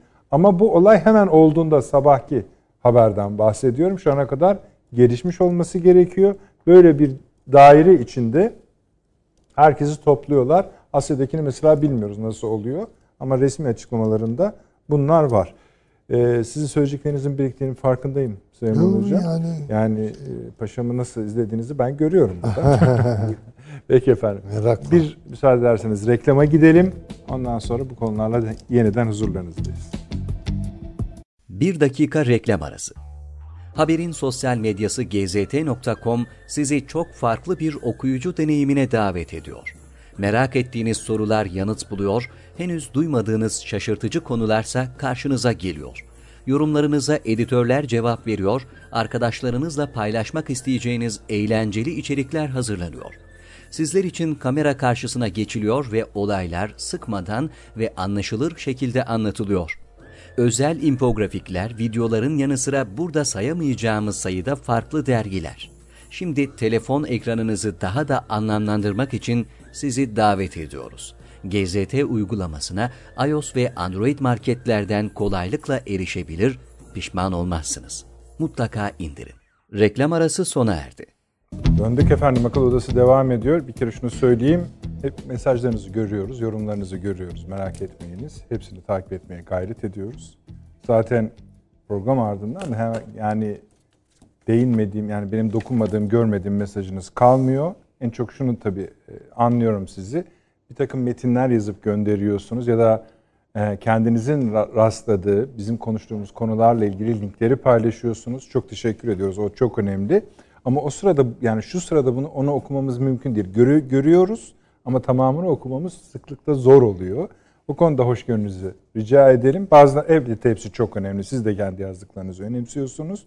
Sık, yani şunu da teslim edeyim. İçlerinden hani benim de duymadığım, muhtemelen buradaki büyüklerimizin de rastlamamış olabileceği bilgiler de var. Kıymetli olduğunu kabul ediyoruz. Ee, ama hepsine bir anda yetişmemiz tabii ki mümkün değil. Onun için tekraren hoşgörünüze sığınıyoruz. Süleyman Hocam. Şimdi Almanya, buyurun Almanya meselesi var. Oradan bir, e, e, bir, tabii bir tabii fıkra okuyacağım. Yani. Buyurun, Fıkra var bir tane de. Buyurunuz. Yani şu bunu bugün Kenan Hocam gönderdi. E, ilginç bir şey ama Interpol, CIA ve Mossad belirli bir bölgede bir tavşanı aramakla görevlendirilir. Interpol kısa süre aradıktan sonra maalesef abi siz bulamadık. seversiniz bunu. Evet. Siyah aramaya çıkar. O da kısa süre sonra tavşanı bulamadan döner. Mossad bana yarım saat verin biz tavşanı getiririz derler. Herkes şaşar ve beklemeye başlar. Gerçekten de Mossad ajanları yarım saat içinde geri döner. Yanlarında ağır şekilde dövülmüş bir ayı vardır ve ayı sürekli vallahi ben tavşanım vallahi ben tavşanım demektedir diyor yani. Şimdi ben bu- bunun yani o son bölümü bir ispat teşkilatı Evet, olarak isim- versiyonunu biliyorum. Siz galiba onu biraz değiştirdiniz. Bayağı eski bir fıkradır ama Evet. gerçekten komik. Buyurunuz. Aziz Nesin'in Fil Hamdi hikayesi. Fil Hamdi. Evet, Evet, evet, evet, evet, evet. Güzel anlatır. Meşhur. Evet, e, yani ben tabii bu Almanya işini e, şöyle düşünüyorum. Almanya'nın bir doğu açılımı var. E, bu bayağı eski bir devlet politikası. Drang nach Osten diye hatta bir adı vardır. Fakat bu Almanya'nın emperyal çıkarları içindir. Yani bu Amerika'nın baskısı üzerinden Avrupa'nın bir Asya açılımı yapacağı kanaatinde ben değilim. Ee, bir de eğer e, bu şekilde hani Amerika'nın vekili gibi oraya giden bir Almanya e, çıkarsa karşımıza pek ihtimal vermiyorum ama e, Afganistan'ın tadına bakmayan bir o kalmıştı. Bir de o da baksın yani- derim yani. Paşam, yani vekil olarak mı Hayır, gitti? yok, vekil demedi olarak galiba Da, mesela şu da var. Almanya vekil, vekil orada olarak İngiltere ile de Almanya karşılaşır. e, e, jeopolitiğinde öyle bir şey yok yani zaten. o, tabii. o arazide. İşte, hayır siz dediniz yani Yok, yok, Almanya'yı Almanya, Almanya'yı göndermek olarak değil. Almanya'yı e, eski gücüne vererek önce Avrupa'nın liderliğine onu Afganistan'a gitmesi Almanya'nın kendi inisiyatifiyle. Yani Almanya Amerika'nın o- o- vekili tamam. olarak değil. ben o zaman yanlış Tabii yok anladım. yani özür vekili dilerim. olarak değil. Böyle bir Ama şey paşam, Almanlar şöyle bir şey var. Belki yani öyle dediğinize anlaşılmıştır. Katılıyorum ama şöyle bir şey var. Ee, Almanya'nın zihin halka şeyi bile yetmez bu işe. Yani Orta Asya'yı kavrayamaz Oraya Almanya. gelecektim ben de zaten. Valla Hitler için, de, Hitler için de öyle demişlerdi. E, Moskova'ya kadar ama- gitmiş. Hayır gitti yani ama- gidecek. Yani yok kadar başına yani. neler Yani, Bakü'ye kadar. Kavray- o zaman da ama öyle dediler. kavray- Haufhofer'in Ama e, işte hiçbir şey analizleri yapamıyor. var. Hitler'den hiçbir şey olmaz diyordu. Hocam şöyle Ama yani olmadı da zaten. vitrin- Ama yanlış yani. işte kendi fikrinde değil. vi- Generallerin fikrinde deseydi bugün Kafkasya dahil, Anadolu Şimdi dahil Hitler'deydi. Vitrin hayalleri açısından bakarsanız tamam Hitler'in de yani sınırları yoktu onun zaten yani hayal gücünün sınırları yok. Ama Orta Asya'yı kavramak diye bir şey var. Bu başka bir iş. Yani Amerika bile e, dalay, dalaylamadan ibaret bir kavrayışı var. Çin'i hatırlarsanız şu anda yeni yeni Çin neymiş diye yeni araştırmalar var. Bu işin dalaylamayla gitmeyeceği yani Tibet'le bu işlerin görülemeyeceğini Amerika kavramış vaziyette. Yeniden siyaset üretiyor. Esasında yani biz birkaç zamandır söylüyoruz ya burada hocam Fergana programı yapalım diye. Yani, bu, Şöyle bu- yani Almanya eğer Asya'ya oynuyorsa e, bu Almanya'nın eski e, ne diyelim ona kronik zaman zaman belki kontrol altında olan bir tarafın ayağa kaldıracak demektir. İhtiras. Yani Almanların öyle bir özelliği var. Yani bir yerden sonra ihtiraslarını kontrol edemiyor bunlar. Benzer şeyler Fransa'da da var. Yani genel anlamda bir kıta Avrupası meselesidir. Bu emperyal bir şeydir.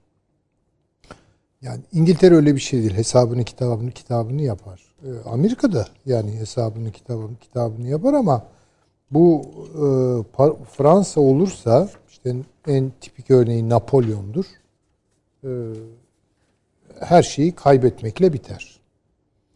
Ee, Almanya ise gene aynı şekilde biter. Ama bu bir ihtiras onlarda. Yani işte Fransa'nın Afrika üzerinde böyle bir ihtirası var ve bir yere kadar da bunu işte iyi kötü bugünlere kadar getirdi. Ama daha ileri gidemez.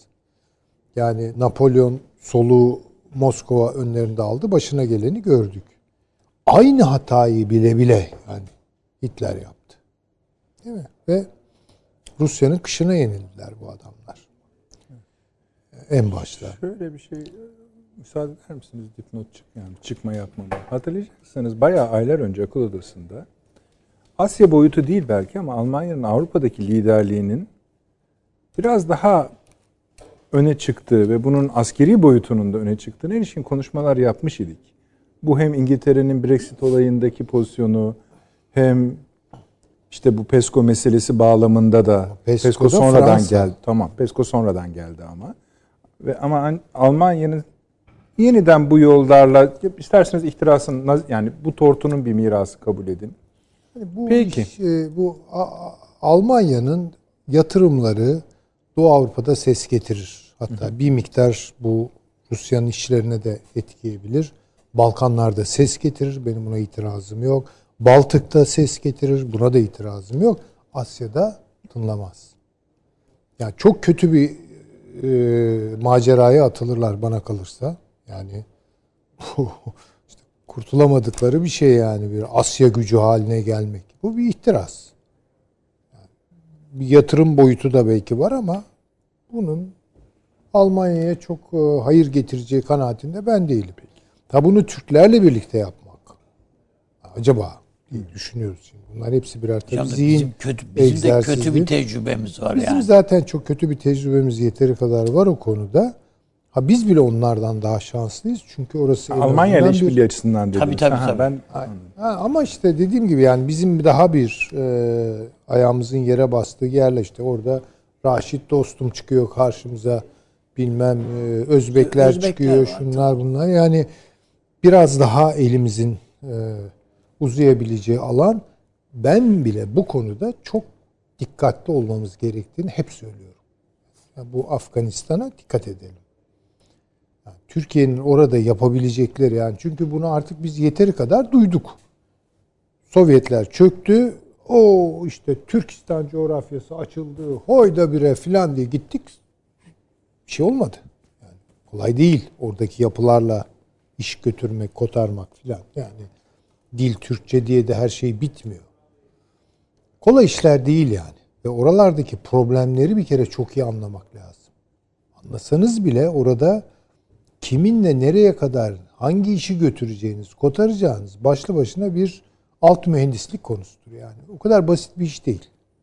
Ee, onu söylemek istiyorum. Ee, benim algıladığım kadarıyla Amerika Birleşik Devletleri'nin Orta Asya siyaseti orayı yakmakla ilgili ve elbette bu yangının Çin'e, Rusya'ya, geri gelir Pakistan'a, geri gelir Hindistan'a yayılmasını sağlamak alevleri. O bölgeyi ısıtmak istiyorlar. Orada bir düzen kurmaya falan niyetleri yok. yani, bu, yani zirve noktası da Rusya ile Çin arasındaki gerilimi beslemek olarak mı tarif Ben ediyorsun? öyle görüyorum Tamam. tabii ki. Hem o hem de iki tarafı da sorunlu hale getirmek. Çünkü oraya atacakları ya diyelim ki bu korona için Çin attı ya dünyaya Evet, bu evet. e, virüsü. Şimdi Amerika belki de Orta Asya'ya adına terör denilen bir başka virüs bırakacak. Yani ve oraları bayağı yani bence istikrarsız kılacaklar. Ya oralarda bir düzen tutturmaya falan gelmiyor Küçük e, e, aşiretler var hocam. Hepsi bağımsızlık falan peşindeler yani. Neler olabilir? Yani oradaki o kadar hani Mikro milliyetçilik diye bir şey çıralar o kadar fazla ki yani bir kibritli kişi var falan gibi de düşünebilirsiniz. Çünkü hem bölgesel problemler var dediğiniz gibi bilmem Özbekistan'la bilmem Kırgızistan arasında yok işte şuyla bu Pakistan'la Hindistan arasında vesaire yani oraları tutuşturmak bence çok kolay yani çok çok kolay. bence buraya oynuyor Amerika Birleşik. Şurada paşama katılıyorum. Bu işte güneyden çevirerek Pasifik ayağı işin. Ha, onu bilemem. Ama onu aşabileceğini söyledi. Ee, doğrudur bence. Başka açılımlar yapabilir. Ama bence esas olarak Çin'i nerede durdurmak istiyor? Yani bu tek tek tabii İran'da da durdurmak ister. e, Balkanlarda, Sırbistan'da da durdurma, İsrail'de durdurmak ister ama esas olarak bence seçtiği yer e, görelim ve kabul edelim ki bu Orta Asya. Yakacaklar. Peki siz e, Türkiye'nin Orta Asya ve Yakın Kafkasya'daki pozisyonunda Ermenistan Savaşı'ndan beri gelen süreçte bir değişiklik görüyor musunuz? Bilhassa Rusya ile ilişkiler Valla bunun için Rusya ile ilişkiler e, bağlamında. Ee, şimdi orada bir soğuma var, bir donma var. Daha doğrusu bir bekle gör e, dönemi geçiriyoruz en iyi ihtimalle. İçinde biriken sorunları ayrıca konuşabiliriz. Ama bence bu Kasım ayında daha belirgin hale gelecek. Bu Türk Birliği meselesi. Bakalım orada ne kadar yol alınacak yani. Eğer orada önemli bir şekilde bir yol alınırsa Türkiye'nin elini evet bu kuvvetlendirir. Bunu söyleyebilirim. Ama işte ne bileyim dilekler, temenniler bir iki kültür alışverişiyle falan devam edecekse bu süreç oralarda bir şey olmaz. Yani orada çok somut adımlar işte ekonomik bir pazar oluşturmak, ortak bir para dolaşım sistemi bilmem ne gibi içi dolu dolu bir şeyler gelirse bakın o zaman tabii başka şeyleri Bunun konuşabiliriz. dışında paşamın teza hemen söz vereceğim. Tezahürlerine katılıyor musunuz? Çünkü bir hangisi? A- Avrupa'ya bakışı vardı, Doğu Avrupa'ya bakışı vardı, Afrika'ya bakışı vardı. Afrika konusunda söylediklerine tamamen katılıyorum paşamın. Ee, Avrupa Amerika Birleşik Devletleri ilişkilerinin e, düzelmeyeceğini, daha da sorunlu bir hale geleceğini e, öngörüyorum. Yani bu çünkü e, evet işte Şimdi Amerika yani geri cü- o cümleleri naif kuruyorsunuz ama sonuçları naif olmaz o cümlenin. E ama öyle olacak zaten. Tamam. Yani Tabii ki. O Yani zaman size olursa, sorarız yani, yani biraz- NATO ne olacak? Avrupa ordusu ne olacak? Rusya Avrupa ilişkileri işte ne olacak? oralarda Eğer onu oradan keserseniz Türkiye ABD ilişkileri de başka yerden kesilir. İşte yani o gerilimlerin içinde artık düşüneceğiz Düşüneceğiz, Türkiye peki. Avrupa ilişkilerini. Ben öyle düşünüyorum. Yani çünkü eğer zaten Biden'ın kafasında e, düşündüğü gibi Amerika Birleşik Devletleri ve Avrupa Birliği kesin tıpkı 1900 Evet evet. yani ne bileyim savaş sonrası anlaşmaya falan giderse bu Türkiye için hiç iyi bir şey değil onu söyleyeyim. Amerika ile Rusya anlaşırsa hiç iyi bir şey değil. Onu da söyleyebiliriz. Yani o yazısında hala arkaik bir takım değerlerin Batı genel olarak yani Avrupa ve ABD'nin mızrak ucu olarak e, gösterilmesi bunu taşıyan kişinin de ABD olduğunu söylüyor e, Biden. Yani mealen söylüyorum. Şimdi o zaten o yani bunu söylüyorsun ama bütün dünya onu şöyle anlıyor. Bu bize yine ne emrediyor ya filan diye okuyorlar. Yani öyle bir hani demokrasi, insan hakları şu bu. Bunlar önemsiz olduğu için söylemiyorum. Amerika söylediği için önemsiz hale geliyor.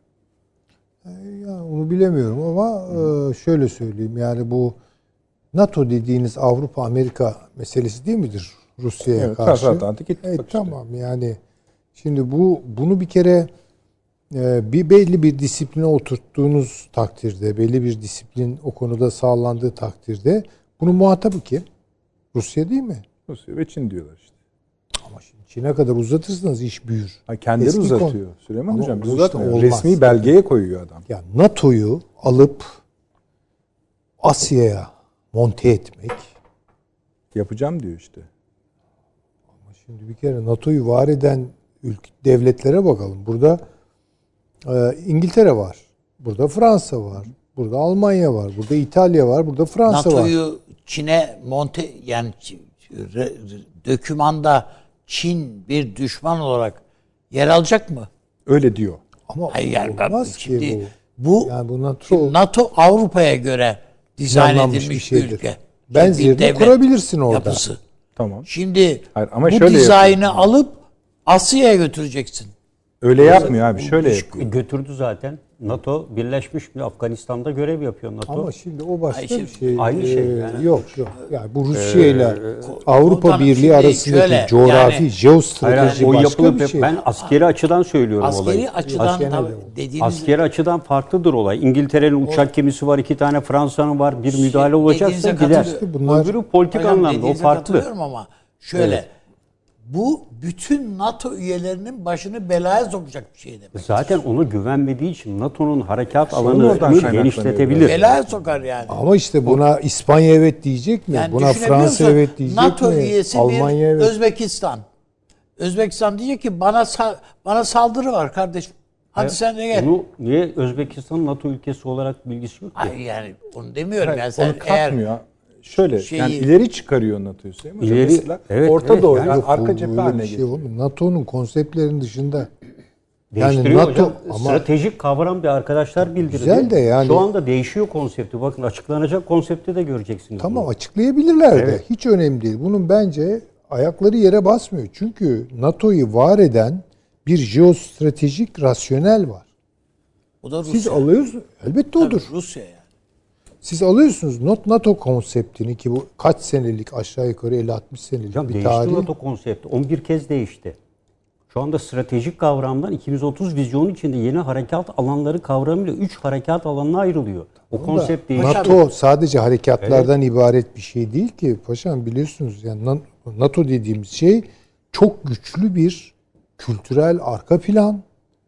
O kültürel arka plan üzerinden tanımlanmış bir düşman, bir karşı unsur ve bunun jeostratejik tutunum dünyası demek NATO. Yani bu North Atlantic. Hocam benim bildiğim şimdi- NATO öyle değil yani. Ben yerinde de gidip gördüm. Ee, hiç aynı o mekanizma Hocam, işlemiyor. şöyle bir şey, Ee, son yani derece ben- etkisiz ve güçsüz bir NATO var. Yani bunu söyleyeyim.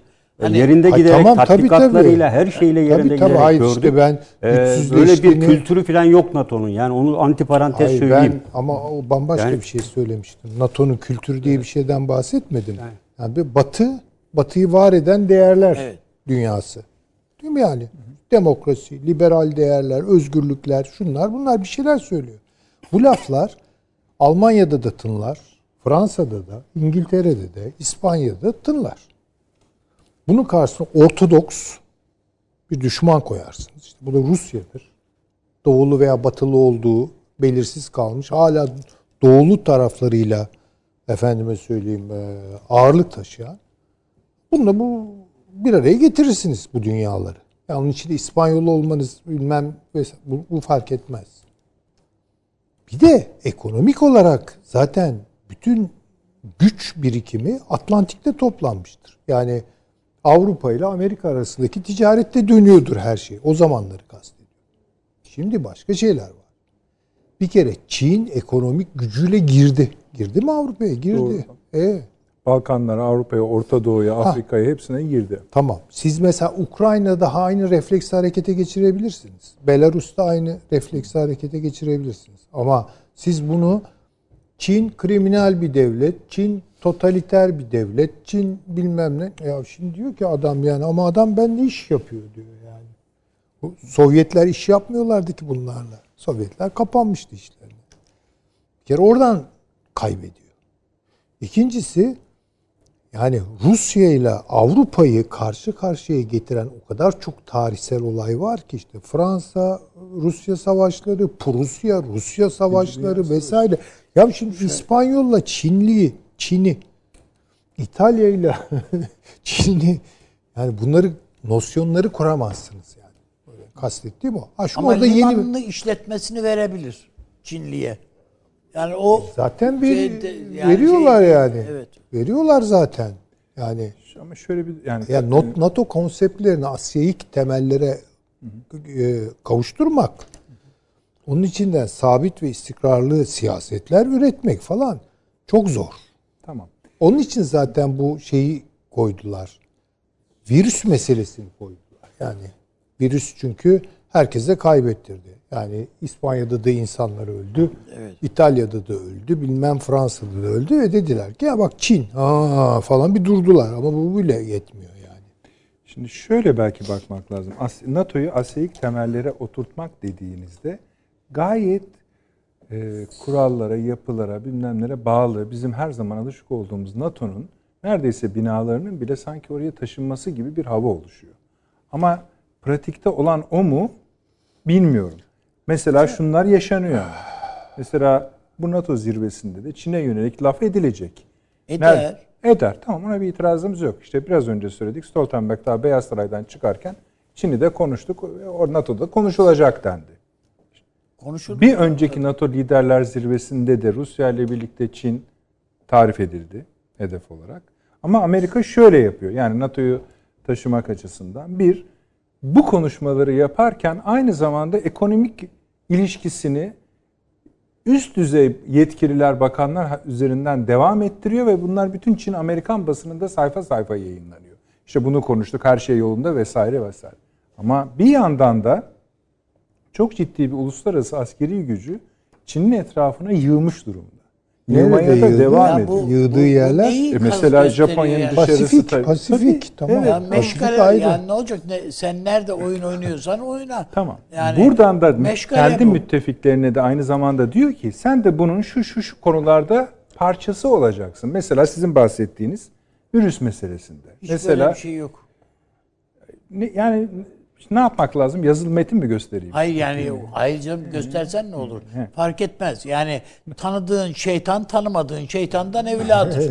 Yani NATO dediğin ama başka bir örgüt kurarsın. Ha, başka o bir ayrı şey. mesele. Aynı cevabı O başka bir şey. Evet. NATO Tamam, peki. dediğiniz rakamsal ve ekonomik verilerine baktım. %63'ünü 65'ini İngiltere ve Amerika oluşturuyor. İşte diyorum yani Zaten ben, e, NATO NATO bu zaten yani. NATO diye de, dersin o Pasifik yüzden üzerinden Amerika karar aldığı İşte anda Orta Doğu'da e, Amerika NATO zaten evet. ME Yani kurmadı mı? Kur, CENTCOM'un Irak'ta kurmuyor tabii. mu? Ne? Bu aslında NATO'nun oraya doğru 500 kişi var NATO'da. geliyor. 3500'e çıktı gücü. oluyor adı. Yok, hayır, Centcom CENTCOM değil. oluyor. Hayır canım. Tamam, Tam işte neyse zamanında yani. yani, Tamam. öyle olmadı mı? Şu anda Şey, 3500'e pardon, çıkarttılar. Sento oluyor. Sento'dan bahsediyoruz herhalde yani değil mi? Sento mu? Asya'ya doğru uzanmak istediği zaman canım işte Ha, biraz neyse, zorladığı anladım. zaman başka bir şey kuruyor. Belki elbette bir takım kaynaklar oraya da aktarılıyor. Ama coğrafyalar değiştiği zaman daha doğrusu şöyle söyleyeyim. Pasifik dünyasıyla Atlantik dünyası aynı şey değildir. Hocam dü, dü- Bu paşam, analizle ilgili siz daha, çok daha iyi biliyorsunuz. Dünya siyasetinde Çin yok. Böyle bir Çin'in belirleyiciliği yok. Tarihte de yoktu. Hala da yok.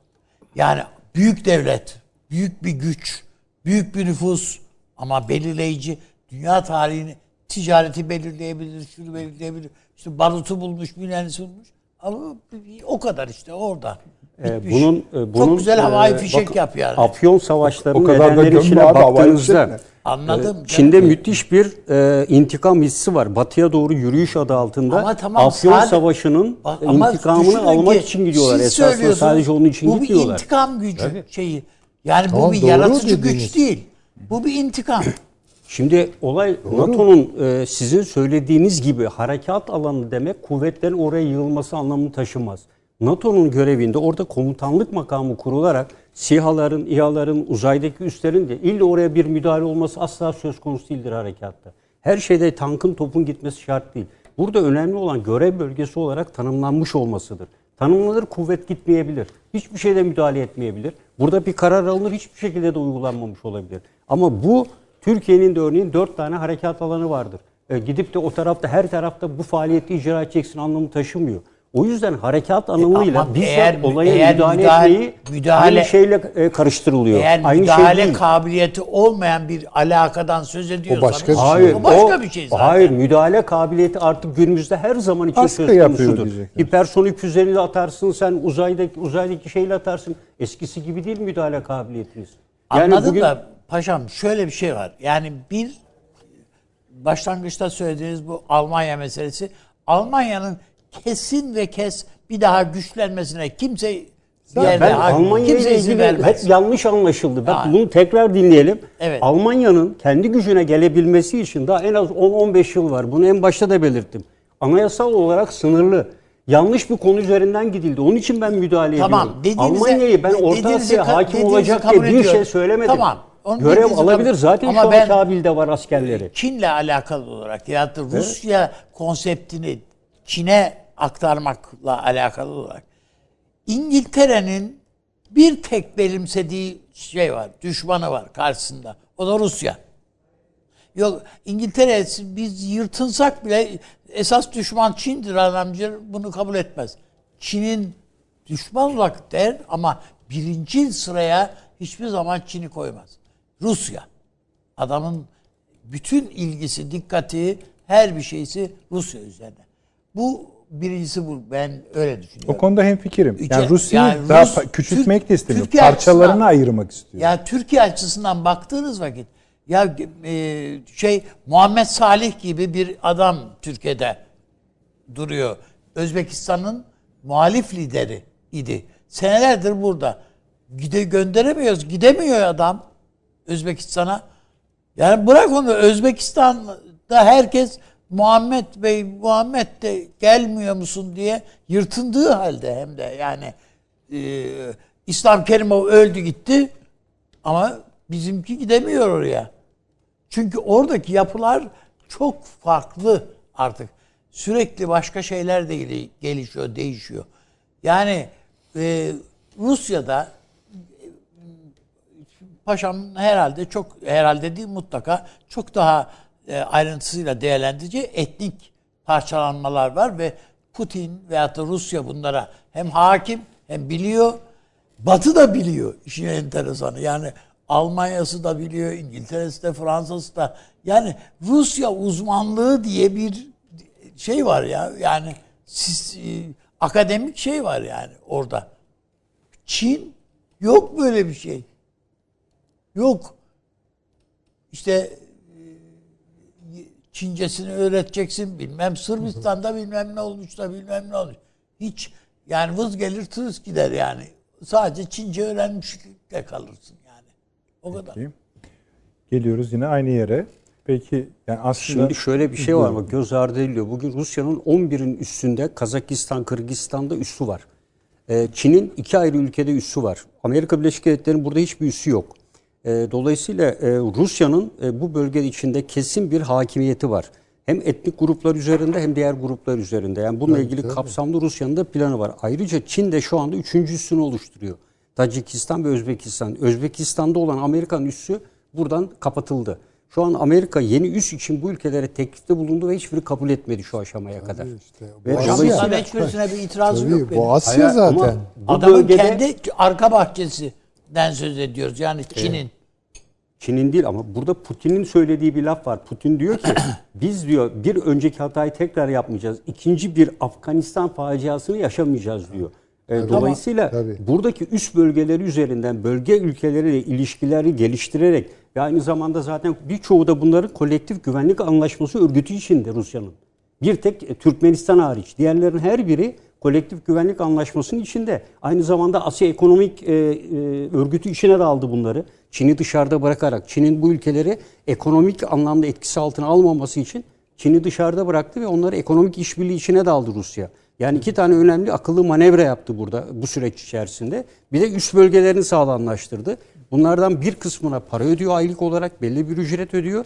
Diğerlerine e, ücret ödemiyor. Sadece o bölgedeki geçmişten de gelen olan e, bölgede kalışı e, nedeniyle. İşte onun için diyoruz ya paşam hani belki burada bir ortak noktaya ulaşabiliriz. Rusya'nın bürokratik tarihsel gücü ve avantajları Asya'da. Evet. Çin'in ekonomik e, yayılmacılıkta kul- sahip olduğu avantajları NATO konseptleriyle Asya'da karşılamak çok zor. Yo zaten NATO Asya'ya girmez. Ben NATO Zaten Asya değil. Pasifik için diyorum ben donanmasıyla. Pasifik, ayrı. ayrı bir şey. Ben Orta Asya demedim zaten. Asya demedim. Almanya'nın Hint- Hint, Asya Pasifik. hayır Almanya'nın Asya siyasetine ayrı açıldığı o. için O ayrı. konu Almanya'nın Asya siyaseti NATO'nun dışında. bak- O NATO ile görevlendirme olursa o Pasifik'te gelir. tamam. Pasifik'te ayrıca konuşulabilir. Ama yani bizim şimdi konuştuğumuz Afganistan filan olduğu ben için A- Orta hani Asya, o- Afganistan dedim. Bakın Almanya için ben Orta Asya'da ekonomik işbirlikleri var. Orta Asya'da yayılmacı bir siyaset gidiyor demedim. Almanya'nın savunması Tibet'ten başlar diye ya açıklanmış. Alman Çok- Dışişleri çok, Bakanı'nın açıklaması e, var. Yani Yani onlar çok romantik laflar. şeyler bunlar. Çok abartılı Yani şeyler. onlar Bence çok- romantik laflar yani. o oralara bence- Alman Siyasete yani. Lebensraum Ya bu- dediğinde de herkes de bunlara Bu e, Lebensraum ediyor. başka bir ya şey mesela ama. bu lafı, aynı şey. Adam bu bunu lafı- idealini söylüyor. Yani Bu lafı Merkel etse Bunlara yanlış bakıyoruz o zaman Ama ya. Yani Merkel'in ağzından böyle bir laf çıkmaz. Yani Alman siyasetçinin, Alman siyasetine hakim insanın ağzından böyle bir laf. Şöyle bir E, sözü çıktı. ben size sorayım. Ya Paşam işte yani? Şöyle bir sözü ben size sorayım. Sayın Cumhurbaşkanı bundan 2-3 gün kadar önce eee Türkiye'siz NATO bir güç değildir dedi. Evet. Öyle midir? Eksik bir güç. Yani bir, Hayır, bir öyle- öyle güç demedi. Eksik değil. bir güç demedi. Hayır ben öyle Ha, o zaman bu sözü de mi yani romantik? Hayır hayır ben e, tabii hayır hiç romantik bulmuyorum. Gayet doğru bir cümle yani. Eksik bir güçtür. Türkiye'siz bir NATO. Peki. Bir de bakalım yani şey konusu biraz tabii izleyicilerimizden o yönde geliyor. Yani Türkiye'nin pozisyonunu netleyebildik mi? Öyle düşünüyor musunuz? Yani bu zirvede ne çıkacağı konusunda.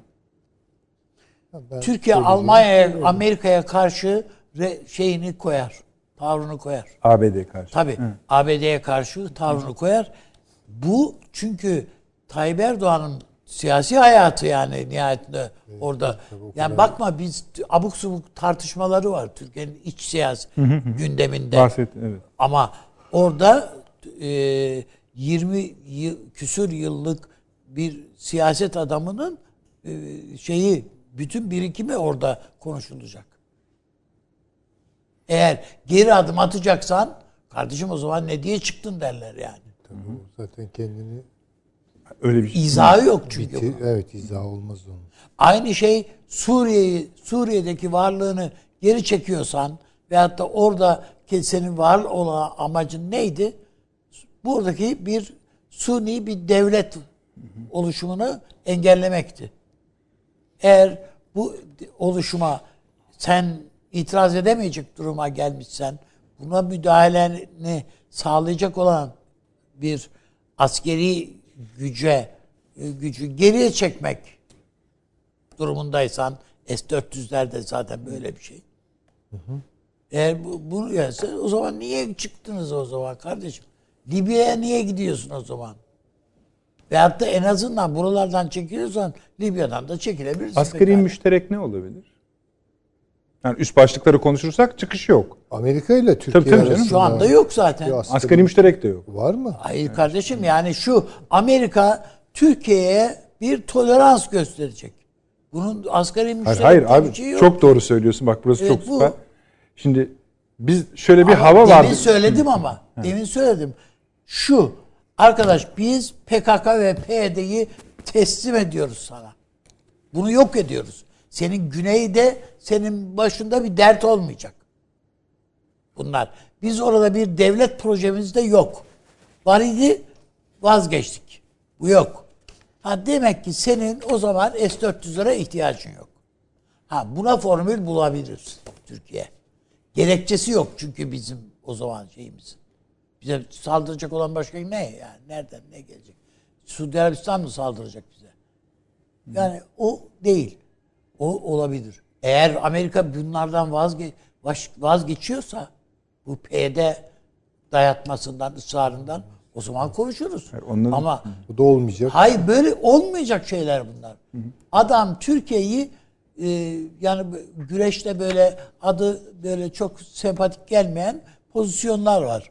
Yani adam böyle bir pozisyona getirmek istiyor Türkiye'yi. Yani mi? konuşmanızdan eğiliminizin hani olumsuz bir sonuç çıkacağını mı? Olumsuz sonuç değil. Türkiye elbette meramını anlatmaya gidiyor. Neyi neden neden Hani Şunu yaptığını unutuyoruz. anlatmaya gidiyor. Buraya kadar birikmiş yani Biden'ın seçilmesinden. şu ana kadar Amerika'ya bunun anlatıldığı kanaatindeyim. İşte mühim olan sizin anlatmanız değil. Ha tabii canım o. Niye adam peki o zaman Türkiye'ye bir haber sızdırıyor? Şöyle şöyle yaparsanız siz bir araç Onun devamına bak bakacağız. Onun devamına bir Bilmiyoruz. bakacağız. Doğru söylüyorsunuz. Hani çünkü şöyle bir hava vardı Türkiye'de bir süre öncesine kadar. Ya böyle bir şeye demek ki Amerika'nın da ihtiyacı var yani. Evet. İşte işte yani He. Biden'ın seçilmesinden Ermeni soykırımına kadar olan süreçte yaşananları şöyle bir düşünelim. Amerika'nın her resmi ağızdan bize söylediklerini bir hatırlayalım. Yani sözde müttefikten bilmem nereye kadar şuna buna kadar falan. Biz oraya üzerine de işte nihayet yani FETÖ'dür, PKK, YPG'dir bilmem ne falan hepsi gele gele. Bu zirvede sanki biz alacaklıymışız gibi oraya gidiyormuşuz gibi intiba vardı kamuoyunda. Evet. E, şimdi ama ortadaki tablo bir de üzerine Siz şunda şu kanaatte misiniz? Mesela bilmiyorum ben yani gerek paşam gerekse hocam yani adam dedi ki arkadaş biz Erdoğan'la çalışmak istemiyoruz. Erdoğan Tamam. devireceğiz filancalarla filancalarla. Bugün Biden'ın karşısına gelen tablo fotoğraf bu mu? Bu tutarlı bir politikadır. Devam et git abi. Mi diyor Amerika kendi başkanına? ha, siz de değil diyorsunuz. Ben öyle Ha, ben diyorum ki şartları yani devletin baş, devleti yönetecek bunlar. Dünya siyasetine yeniden kurgulama iddiası var. İçine sinmese de başka bir şey yani Erdoğan'ın varlığını kabul etmek, Türkiye'nin pozisyonunu, günlü şeyini ha ben bu Türkiye'ye boyun eğecek anlamında söylemiyorum zaten. Mutlaka yani bir uzlaşı noktası arayacaktır diyorum.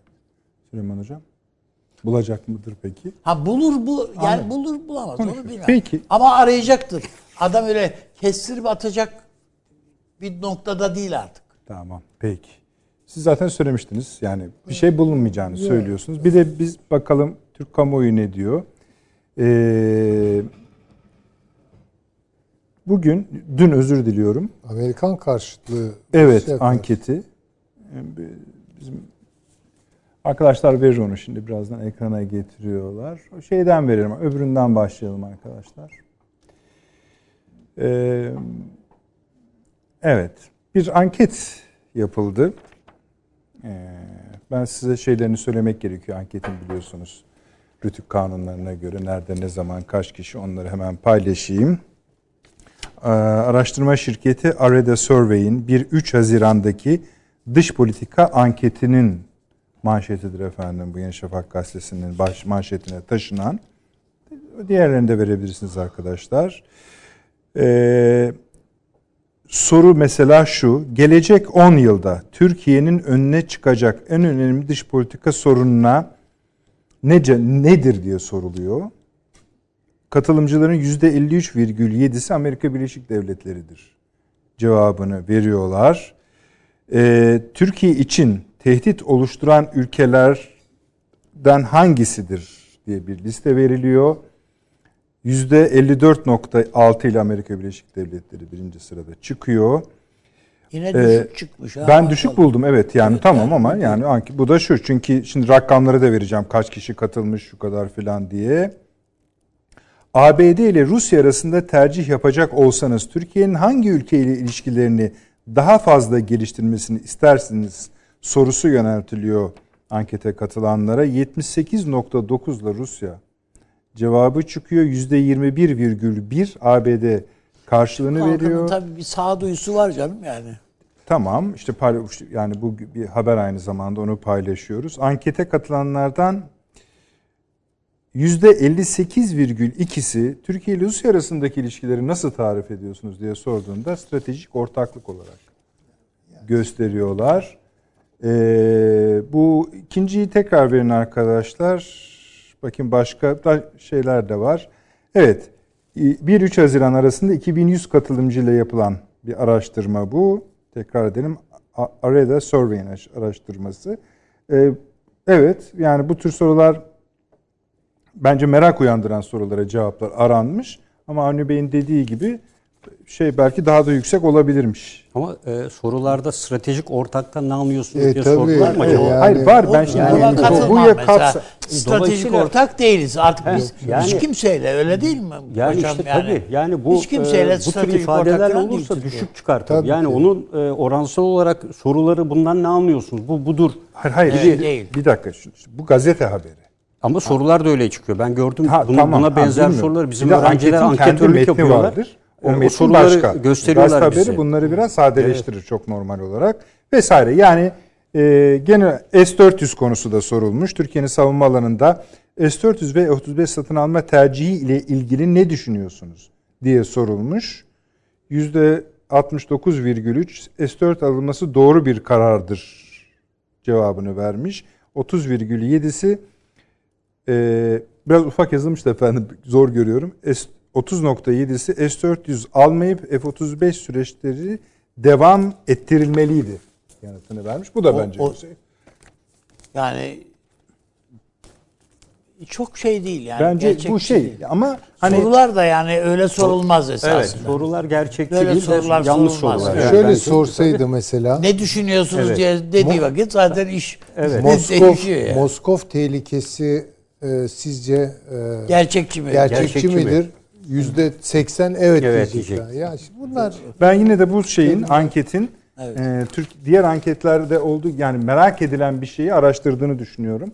E, sonuçta da yani bunun hülasası o ikinci bölümdeki hani Türk halkının tercihinin üstünde yazan mesajı doğruladığını. Çünkü Türkiye'de biliyoruz ki İran'da Türkiye'dekinden daha yüksek, düşük Amerika'ya karşı nefret.